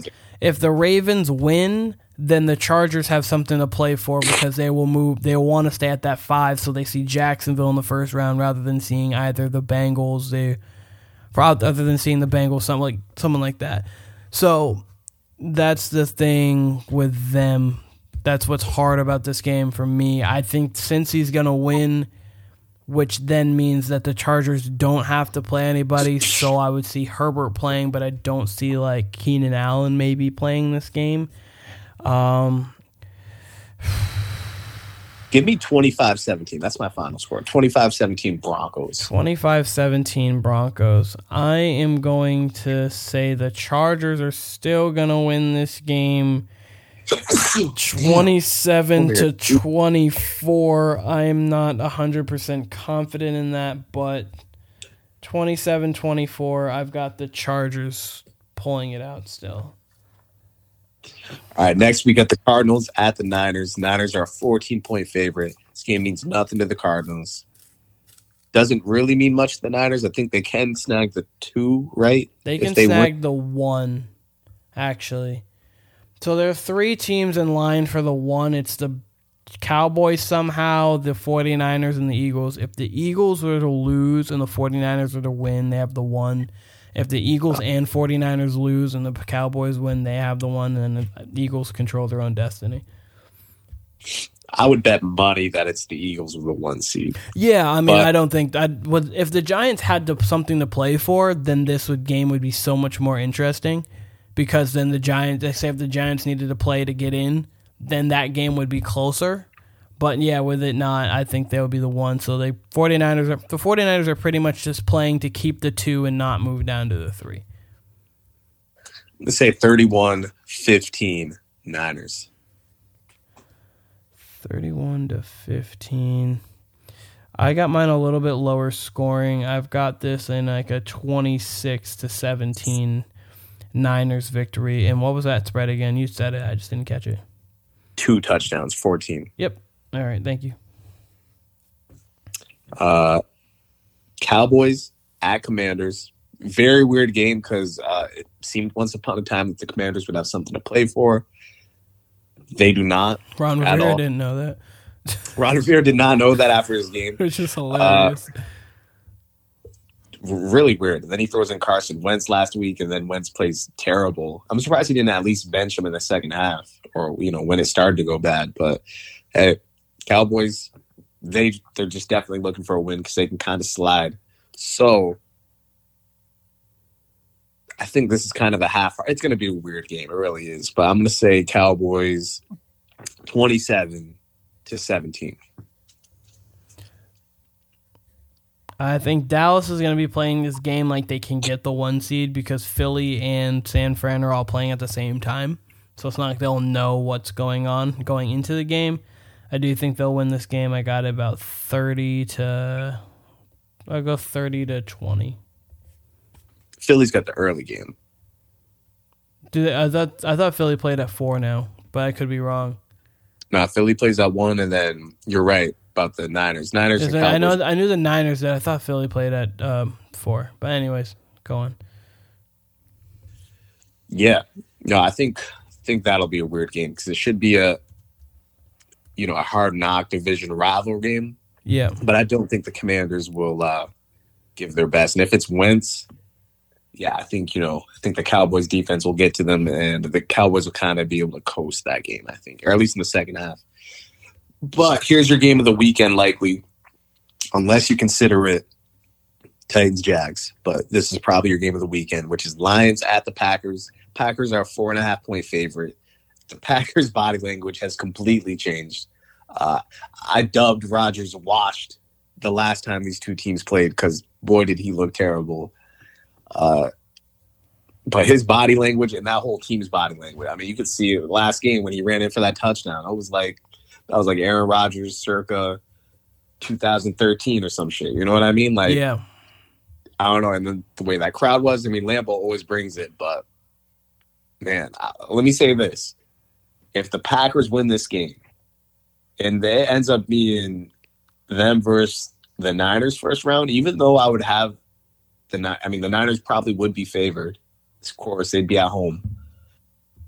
But man, Purdy versus Rodgers, and that's your first matchup, and Rodgers and the Packers are kind of on a hot streak that's not the team I'd want to face I'm the Niners. It's really not. Uh, I'm rolling with the Packers, despite all this shit I've talked about Aaron Rodgers, despite that it looks like the Lions had their number last game, despite that the Lions are probably the hotter team, despite you know the Panthers loss they had two weeks ago. I don't think you want to face Aaron Rodgers in a winner take all situation, and that's even if the Seahawks win and the Lions have nothing to play for but pride. I think it'll be very hard to beat Aaron Rodgers in this spot. I do. So I think the Packers get in, probably, which I did not think was going to happen three weeks ago. Certainly not eight weeks ago, but let alone three weeks ago. Uh, I think we get a good one. I think it's a field goal game, 27 to 25. 25 seems to be my number because I think I've got games with a final score of 25 and more games than any week this year. So 27 25. Green Bay Packers and they go to the playoffs. You got three other games that have 25 in it. I've got I've got Green Bay 28-23. I I have Seattle winning. I hope they lose personally because I would love for this game to be for the playoffs just to add a little bit more to it. I'm somewhat rooting for that. So like I mean I like the Seahawks too and then um so whatever if they win that's fine but I would like them to lose just so it could be Detroit wins they're in Green Bay wins they're in it adds a little bit more even incentive into this game for Detroit. But yeah, I have Green Bay. Honestly, if this game was at home for Detroit, I might lean Detroit. But with this being in Lambeau, I just think Rodgers is going to be a little bit too much. And that's even if the Seahawks lose. Yeah. Regardless, I have them I have uh, Green Bay winning this game. So I have a chance to go up on you in wins with the picks that we have. And the game that it comes down to is Carolina, New Orleans, Indy, Houston, and Denver Chargers are the Wow. three the three real important games for to choose if I get the better record for the regular season or you do. Gotta say, I'm not confident about those games, but um, you know, It's the three games I'm not confident in either. All the other Go on. games I was pretty confident in. going down with the ship. Yes, yes. So are you ready to get into this music stuff now, Kyle? I am, yeah. So like, I really just wanted to. So we didn't really get into like our favorite projects. We alluded to them. We posted them on our socials, eh, but we really did not talk about them exclusively. You know, Yeah. uh, so there's some projects in particular. Let me first highlight on my favorite albums. One of my the last album I put down was Division working on my karma. And why that is relevant is because when that album, the night it was dropping, I believe, or maybe the week before, uh, and it was around the time. Actually, it was probably a few weeks before when he when they dropped "If I Get Caught." Mm-hmm. wasn't a big fan of the song. And I was saying how like Division's got this real big cult following and a good following in general in R and B. And how I just didn't see it. You know what I mean? Like there's a lot of acts who maybe like if I don't get behind them, I can still sit there and say, okay, I can see why such and such might like them. I can see why they have a following.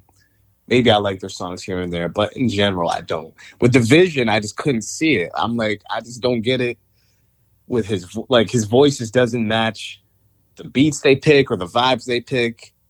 Like I just could not see it. Uh, this album was great. Like this album sonically fit everything. A that I like, but it definitely fit, you know, the lead singer division for sure. This is a great album, and it's been.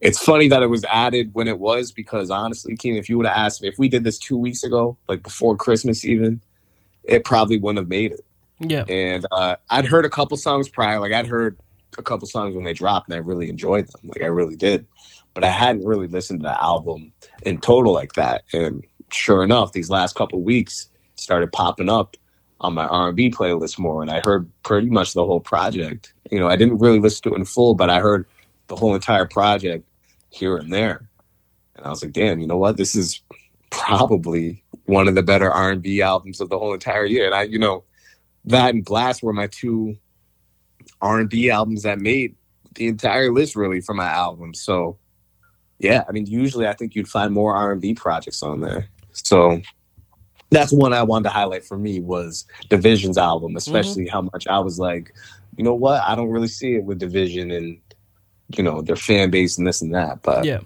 no, no, that's a dope album for sure. Um, a couple that I wanted to highlight for my favorite albums. Um, obviously, I talked about Joey Badass 2000. Obviously, we talked about Kendrick. Morale, and the Big Steppers. Mhm. Um, one that I definitely wanted to highlight was uh, Pink Sweat. He had a EP, seven song EP, Pink Moon. Uh, it has Midnight River with um, with Black on Midnight River. He has a Real Thing with uh, Tori Kelly. That's another good one. I believe he has a song with Blast on there as well. So it's like a nice seven song little project that he has there that I really liked that the happened came out around Mayish of this year. So I thought that was really good. I just know that Pink Sweat's not an artist that you hear too too much from from mainstream. If I'm correct, I don't know if he's bigger than I think he is. I don't know if you would know probably more than I would how big he would he is currently. I'm not sure. I mean, I'm sure in R and B circles, I know he's like in the. uh He's very much. I mean, I could be completely wrong about this, but he seems to be in. Well, like Khalid would be more mainstream, but he seems to be in that vibe of Khalid and. uh Shit, I don't know. Yeah. My mind's not working great here at midnight, but like he seems to be in that Khalid kind of the uh the sad boy R and B kind of vibe. You know what I Yep, mean? Fair But enough. very uh, like acapella and you know occasionally acoustic. I like a lot of Pink Sweat's work from what I hear of them. You know what I mean? I don't go out of my way to listen to them per se, but when I do hear them, I'm like, shit, that's that's pretty dope. And I think actually one of the songs off this project I do remember liking. You know what I mean? And throwing in my library. So Yeah, uh, say as an, uh, the For Me is a song with a blast, but so that was one that I wanted to highlight, and there's two for albums that I to actually like put highlight on, and the other one was Ab-Soul Herbert because I'm a huge Ab-Soul fan, been a huge Ab-Soul fan for a while, and we talked a little bit about his album when we talked about the SZA album that dropped as well, and I just wanted to give more. I wanted to give more, uh, basically more, put more words on it, just because I think how great the album is. He has he has more of a he went for more of a mainstream sound on this. By that, he wanted something with radio play. I'll watch his uh interview or him on the Joe Budden podcast is like 45 minutes how he was looking for actually radio hits because he feels like he's the king of the underground rap which I think he pretty he is one of the best rappers in in hip hop if you're just going off a pure lyrical standpoint in my opinion if you're going just off lyrical rapping he's the best rapper in TDE I think Kendrick's the best. Kendrick's the best song maker, and Kendrick overall has the best rapper. But if you're just gonna go a song with lyricism, I would pick Ab-Soul.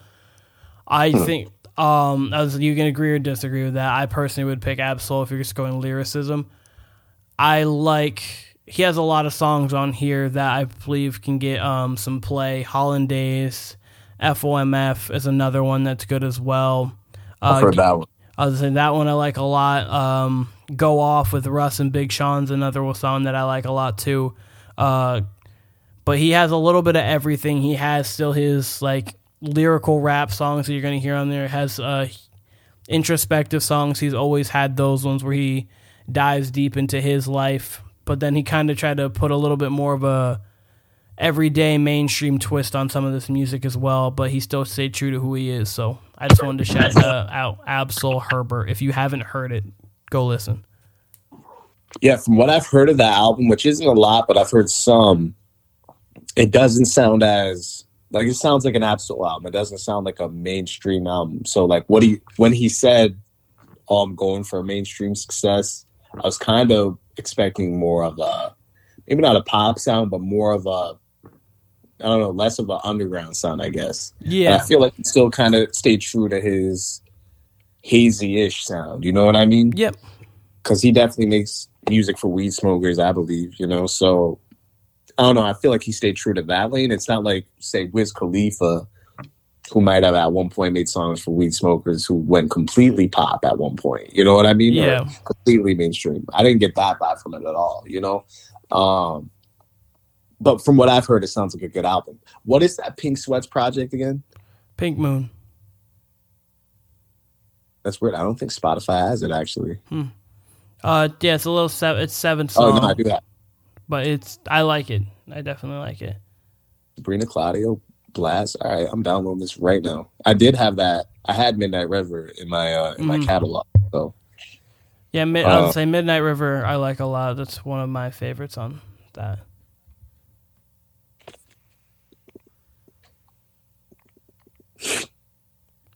Hold up here. Hold on. You're good.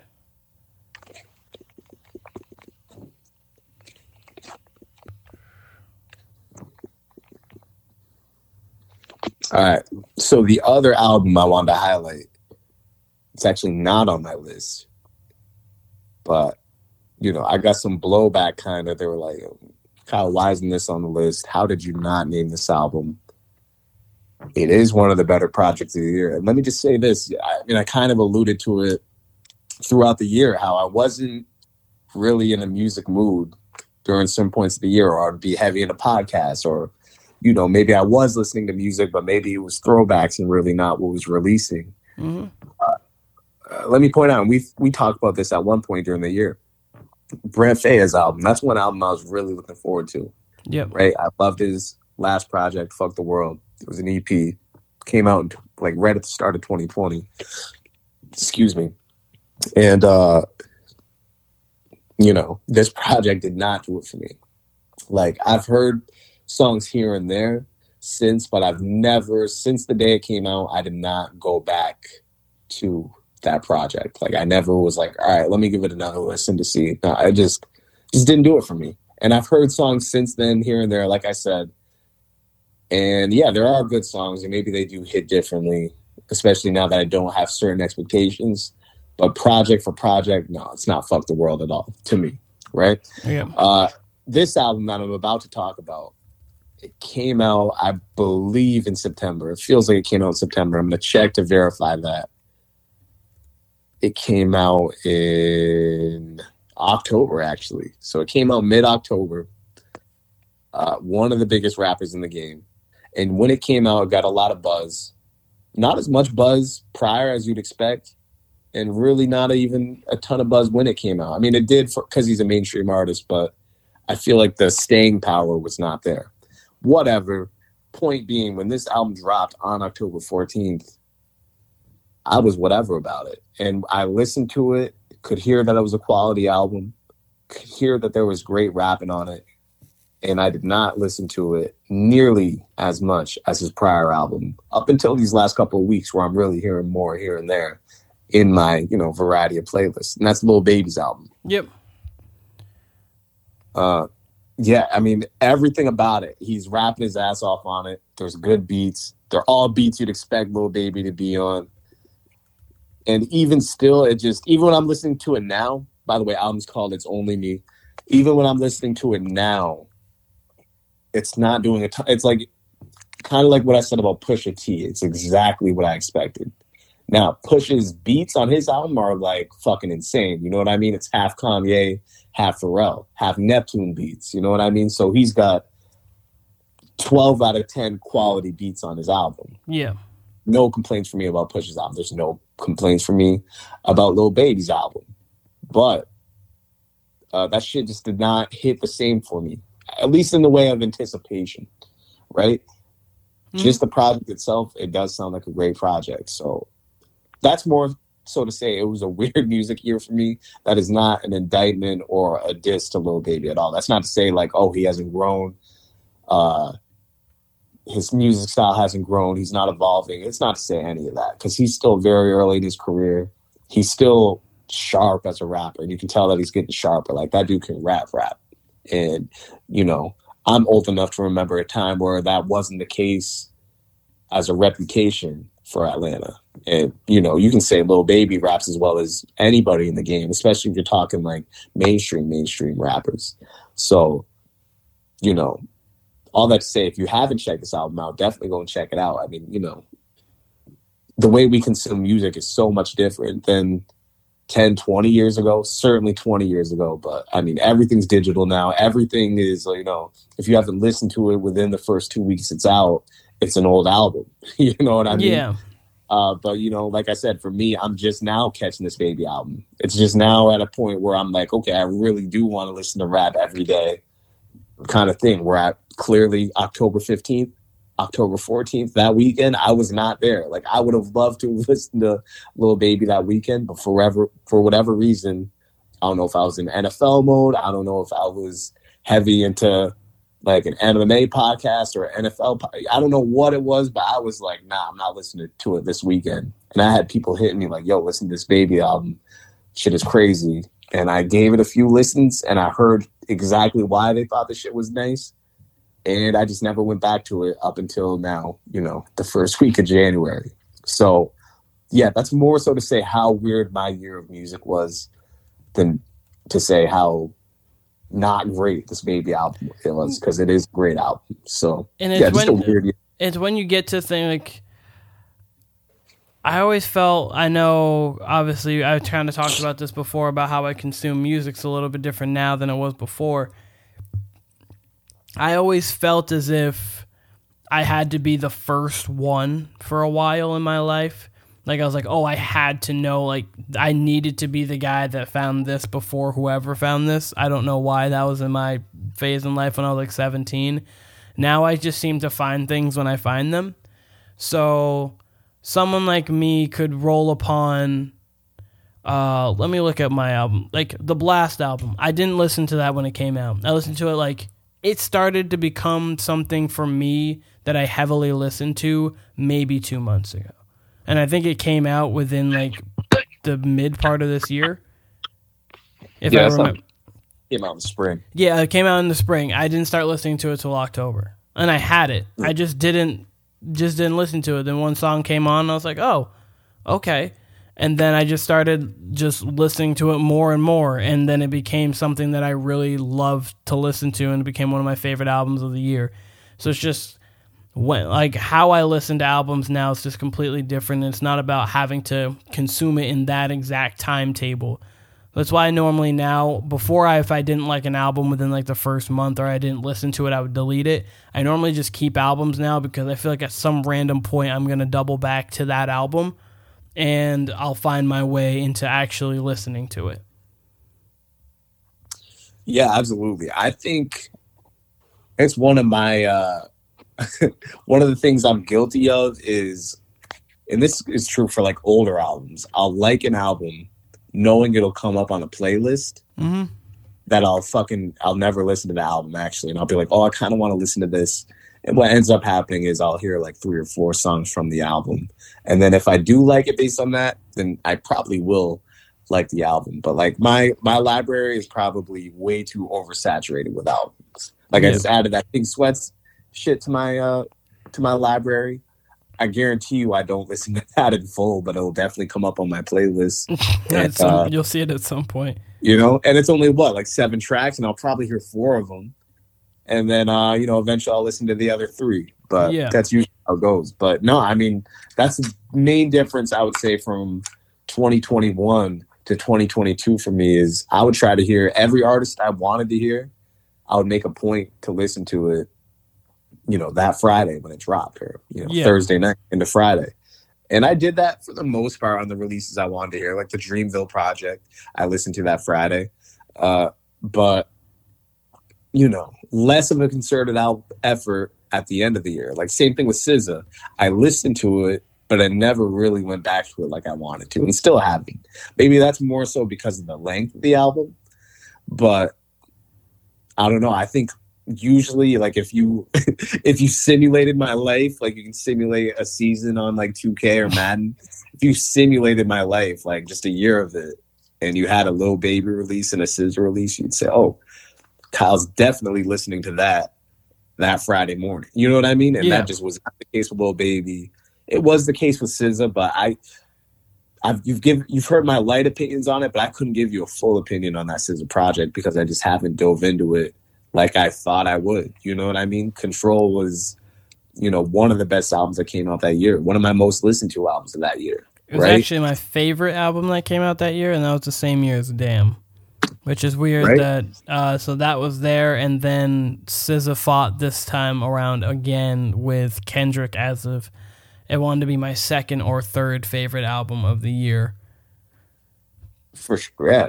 And uh, you know, if we want to get into into female artists right here, like people know how I feel about Rihanna. You know what I mean? Like Rihanna's just the baddest chick on earth to me, right? Like I'm that's no secret. I think every fucking guy thinks that, or the majority of guys think Rihanna's in that upper echelon, right? Mhm. I'm a But Beyonce Rihanna's- guy myself. So Right? But I mean, in general, Beyonce, Rihanna, like most guys are gonna, you know, of course, like of the course, 12 tens, right? Rihanna's music, you know, like you take that Black Panther shit she did, that slow song. yep. I did I've not listened besides it being on the radio, I've not listened to a second of that song. Besides, actually that's not true. I played it that night it released and Keenan, I bet it did not get to six seconds before I turned that shit off. I was like, fuck, like what like this song's not made for me. You know what I mean? Uh Rihanna's anti album. I think that's a fantastic album. That's a great album that I would listen to as anti. Yep. A lot of the rest of her, of her catalog is very pop, with some songs I would like here and there throughout her projects. Yeah. Whereas anti is a really good, you know, it's got dancehall vibes, it's got R and B vibes. Like it, that feels like a true Rihanna album to me. You know, which is that's not a diss to her. She's a pop artist, much like Beyonce. There's a lot of stuff Beyonce's. Beyonce's last album, obviously, was in like that same kind of dance techno. It just wasn't for me. That's not me. Right. But me, me, but me. On the other hand, she drops Lemonade, and I feel like I'm the girl that's going through the problems. Like I absolutely, I love Lemonade. I, like I feel like yes, yes, B. Jay did us wrong. Like that is me. So- That's that's one way to put it. And uh, and by the way, I think Rihanna even had like in the early 2010s. I think she had a dance centric album, much like Beyonce released with her past project. And uh, and Beyonce, I think we heard that that was supposed to be like part one of other projects this year. So I wonder if she's dropping something in the first quarter of 2023 here I but so. all that to say, all that to say, SZA, who you know I'd heard of her, I definitely heard her on Rihanna's album in 2016. Was not looking for SZA. Uh, saw her. I think I saw. I think I mentioned this last podcast. Saw it trending on Twitter. Figured I'd give it a listen. Again, she's not making music for me at all, and I could not believe the depth of artistry she had. You know what I mean? Like Mhm. just that album's like a piece of art. I mean, granted, what music's supposed to be, but I mean that music, that album truly stand will stand the test of time. That album's going to age beautifully. Uh, you know, I will forever be a SZA fan just off that album. That's how great that album is. You know what I mean? yeah, You want to talk about someone like Frank Ocean, who's like an incredibly deep artist who can, you know, who can just make incredible music, depths of music that certain R and B artists just can't do. Like only Frank can reach that level. That's how I feel about SZA. You know what I mean? And uh, maybe that's part of it. Is I feel this album didn't reach those depths. That being said, it's still I'm sure me only given this like a half-hearted listen. I'm sure and this maybe isn't fair to the rest of the R and B game, but I'm sure this album's better than eighty percent of what artists put out. Like, I'm is. sure You don't have to feel like it's not unfair. It is.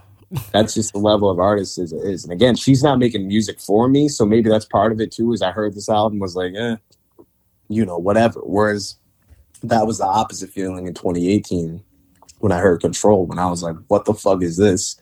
I've never heard an artist like this before. You know what I mean? So, yeah, I that's my.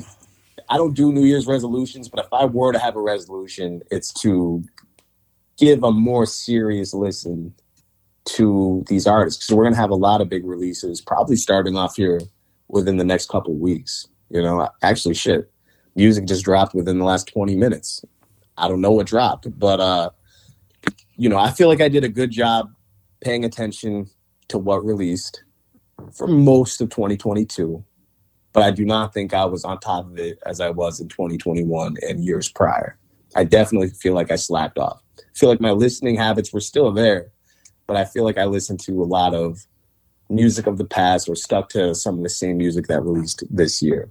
So I'm going to try to be better. I'm going to try to really give in depth listens to artists that even maybe I don't even care for, but I want a more nuanced opinion on uh, on certain artists. That's for sure.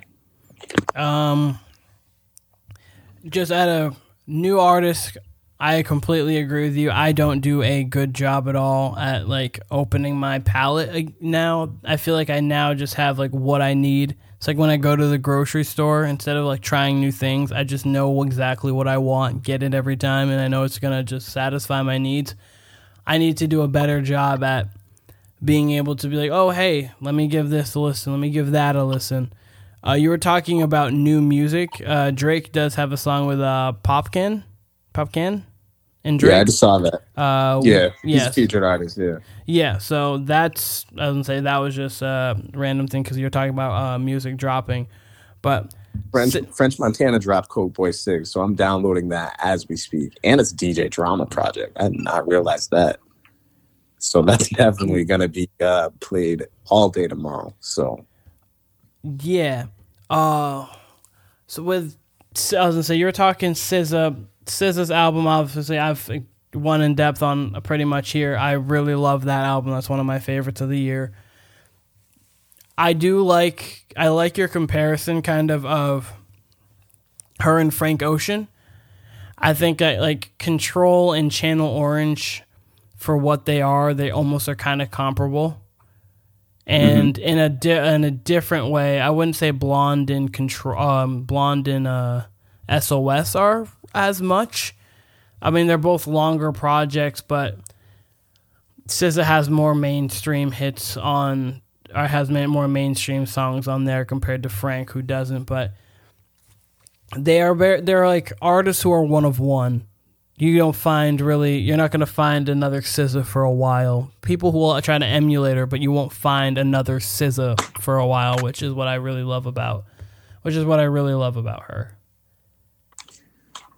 Yeah, I mean, you know, you're her as another artist people don't have. For sure, and uh, you know, if you want to keep the comparison to Frank, there's not many artists who have that little of a catalog. Let's say in comparison to even Rihanna, right? Let's say Rihanna, the same amount of years SZA has been in the game to when Rihanna was like what? Let's say six years. We'll give mm-hmm. we'll give SZA a couple years of when we at least heard of her, right? Yeah, because she we'd heard of her before she'd released that album, at least lightly on some projects, whether it was TDE or like I said, that anti album. Yeah, Rihanna as a pop artist comes onto the scene. So let's say four years, six years. Rihanna released much more music than probably Frank and SZA combined in those first six years. That could be an exaggeration, but you get my point here. Frank and SZA just don't drop albums the way or in the quantity that a Beyonce no or, a, or um, Rihanna does. You know? I was gonna say so, with SZA, with SZA, it went from from her first drop to now is eight years. She dropped Z in 2014, and she just barely dropped in 2022. That's eight years. She dropped Z Control, and then SOS. Frank from 2011 to like 2019 dropped uh, Nostalgia Ultra, Channel Orange, and Blonde. So like they're kind of they really are like similar in the way they have dropped their projects. They've let time breathe between them. They've done things. They're just so introspective when they do it.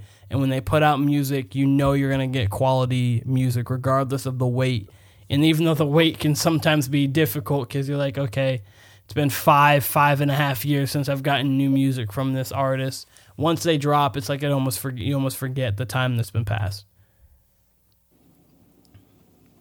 Absolutely, I concur. Sorry, I was a little, uh, I was sidetracked because I know the game, the Nuggets and Clippers, they started at like ten, and the game's already over at twelve thirty. I feel like that's early. I guess that's actually Yes, it's on brand. Two and a half hours. It's actually usually when it does end, but yeah, like usually it ends around twelve forty five. But Nuggets blew out the Clippers, and uh, you know Celtics got that dub earlier too. Yeah. So. But uh, hey, that's all I got for tonight. Same. We will be back to review the Week 18 games and then preview the playoffs, which I cannot wait for. Oh, that's gonna be once fun. again. Damar Hamlin, positive vibes, prayers to you. We're glad that you're doing well. Uh, Keenan, great talking to you. Great talking to you as well. Games. I cannot wait for next week. Like, I'll you'll hear me repeat this a million times next week, probably. Uh, I've said this. You know, the NBA. I like the N, or you know, I prefer basketball to football, right? Yeah. League, league for league, I prefer the NFL to the NBA. I would say league for league. Yeah. But you know, I love the opening week of the NBA playoffs for sure the opening week, wild card weekend of the NFL, where you got wire to wire games now, especially with this extra seed, you got wire to wire games on Saturday and Sunday.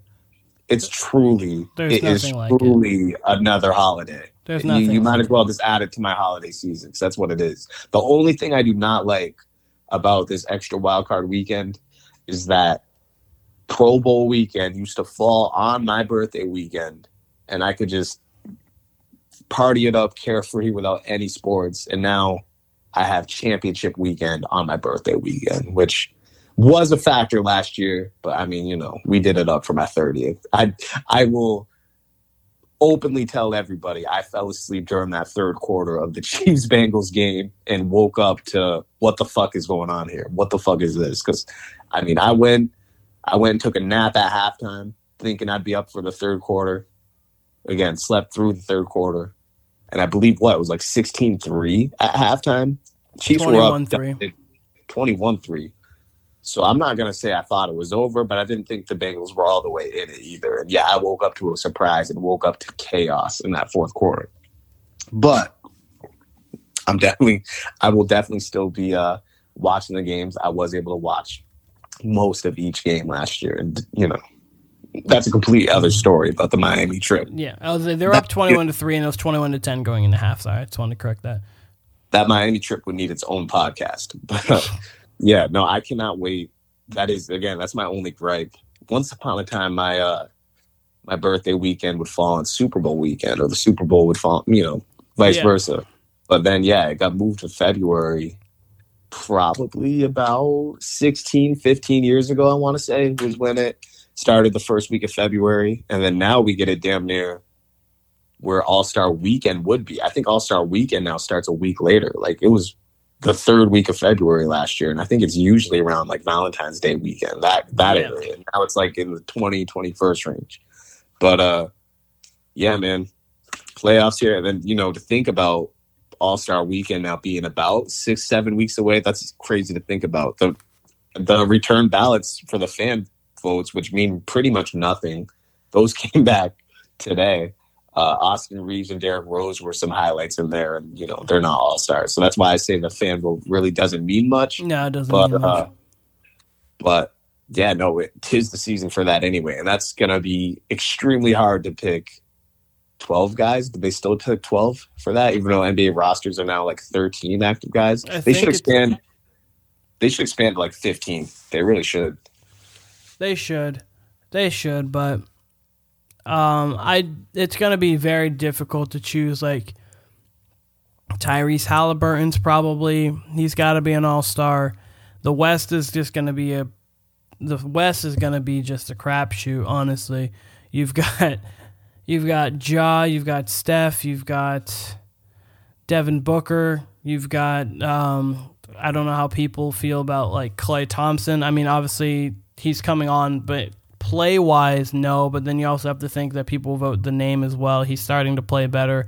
Like it's just there's so many guards just alone in the West that could get it. Luka's a guard, so it's just how, who are you gonna put in? Like, how- Yeah. who- Uh, who are I you mean, I'd say put- Klay probably won't. Probably but falls out of Yeah. know, the Booker, Ja, Steph. Oh, he falls out of. He's not playing on that. Like, just I know sometimes you saw players would get in more so kind of off their name. Like Yeah. they have like they have a good season off their name. And Klay with this last like about two weeks where he's kind of having a resurgence. He's been playing very well. He did drop fifty four the other night. I could start to see him getting votes for it. But like play wise, like when you come to like the numbers and things, no, he's not. He's not Right. there. He's not And I- there. I think that's why they switched it because it used to be pure fan votes. Now it's like Yeah. fan votes, coaches, and players, I believe, or it might have been coaches and fans before. Now it's fans, players, coaches, Mm. And then you some got sort of you've got to see Shai. Like, there's no way he's not there. You can't average yeah, 31. yeah. You can't average 31 a game and not be there. And then you got Dame as well. I mean, look, just looking at just guards. You have, I mean, Paul George. He's a forward. You got Anthony Edwards. He's a guard forward. And then you get to people like De'Aaron Fox, who's putting up 24, 5, and 6, who probably will be who will probably be left off because of just how many guards there are in the uh, West. Never know. We got You- got probably what six weeks left. Of Oh, definitely. I was gonna say, if, um, Four at least. I don't know. definitely. I mean, it, it definitely could change for sure. And then the East, obviously, you've got. There's just so many people. You got Embiid, Giannis, Tatum, Donovan Mitchell, KD. We know how people feel about Kyrie. Uh, uh, Demar has been playing pretty decent as well. Jaylen Brown, Trae Young. So it's gonna. Pascal Siakam's been playing great. Then also in the West, like what do you do with someone like Lauri Markkanen who's averaging 24 and 8? Like he probably gets left off, but you could make if he keeps playing, I mean, did drop 49 tonight. He keeps playing a little he keeps playing like this, you could start to get votes for him to even be an all-star for the year. Absolutely, it's crazy. It's a crazy season. I can't wait to dive more into the NBA here as the NFL is winding down. But uh, yeah, we got a busy weekend. I'm gonna get out of here. Keenan, great talking to you. Go follow the Warner Brothers podcast at Warner Brothers Podcast on Instagram. Surprise next week for the Warner Brothers podcast. Absolutely, absolutely. Surprise next week for sure for the Warner Brothers podcast. You have to tune in to see, but Keenan, talk to you soon. You have a good one. I will talk to you this weekend. yeah, see ya.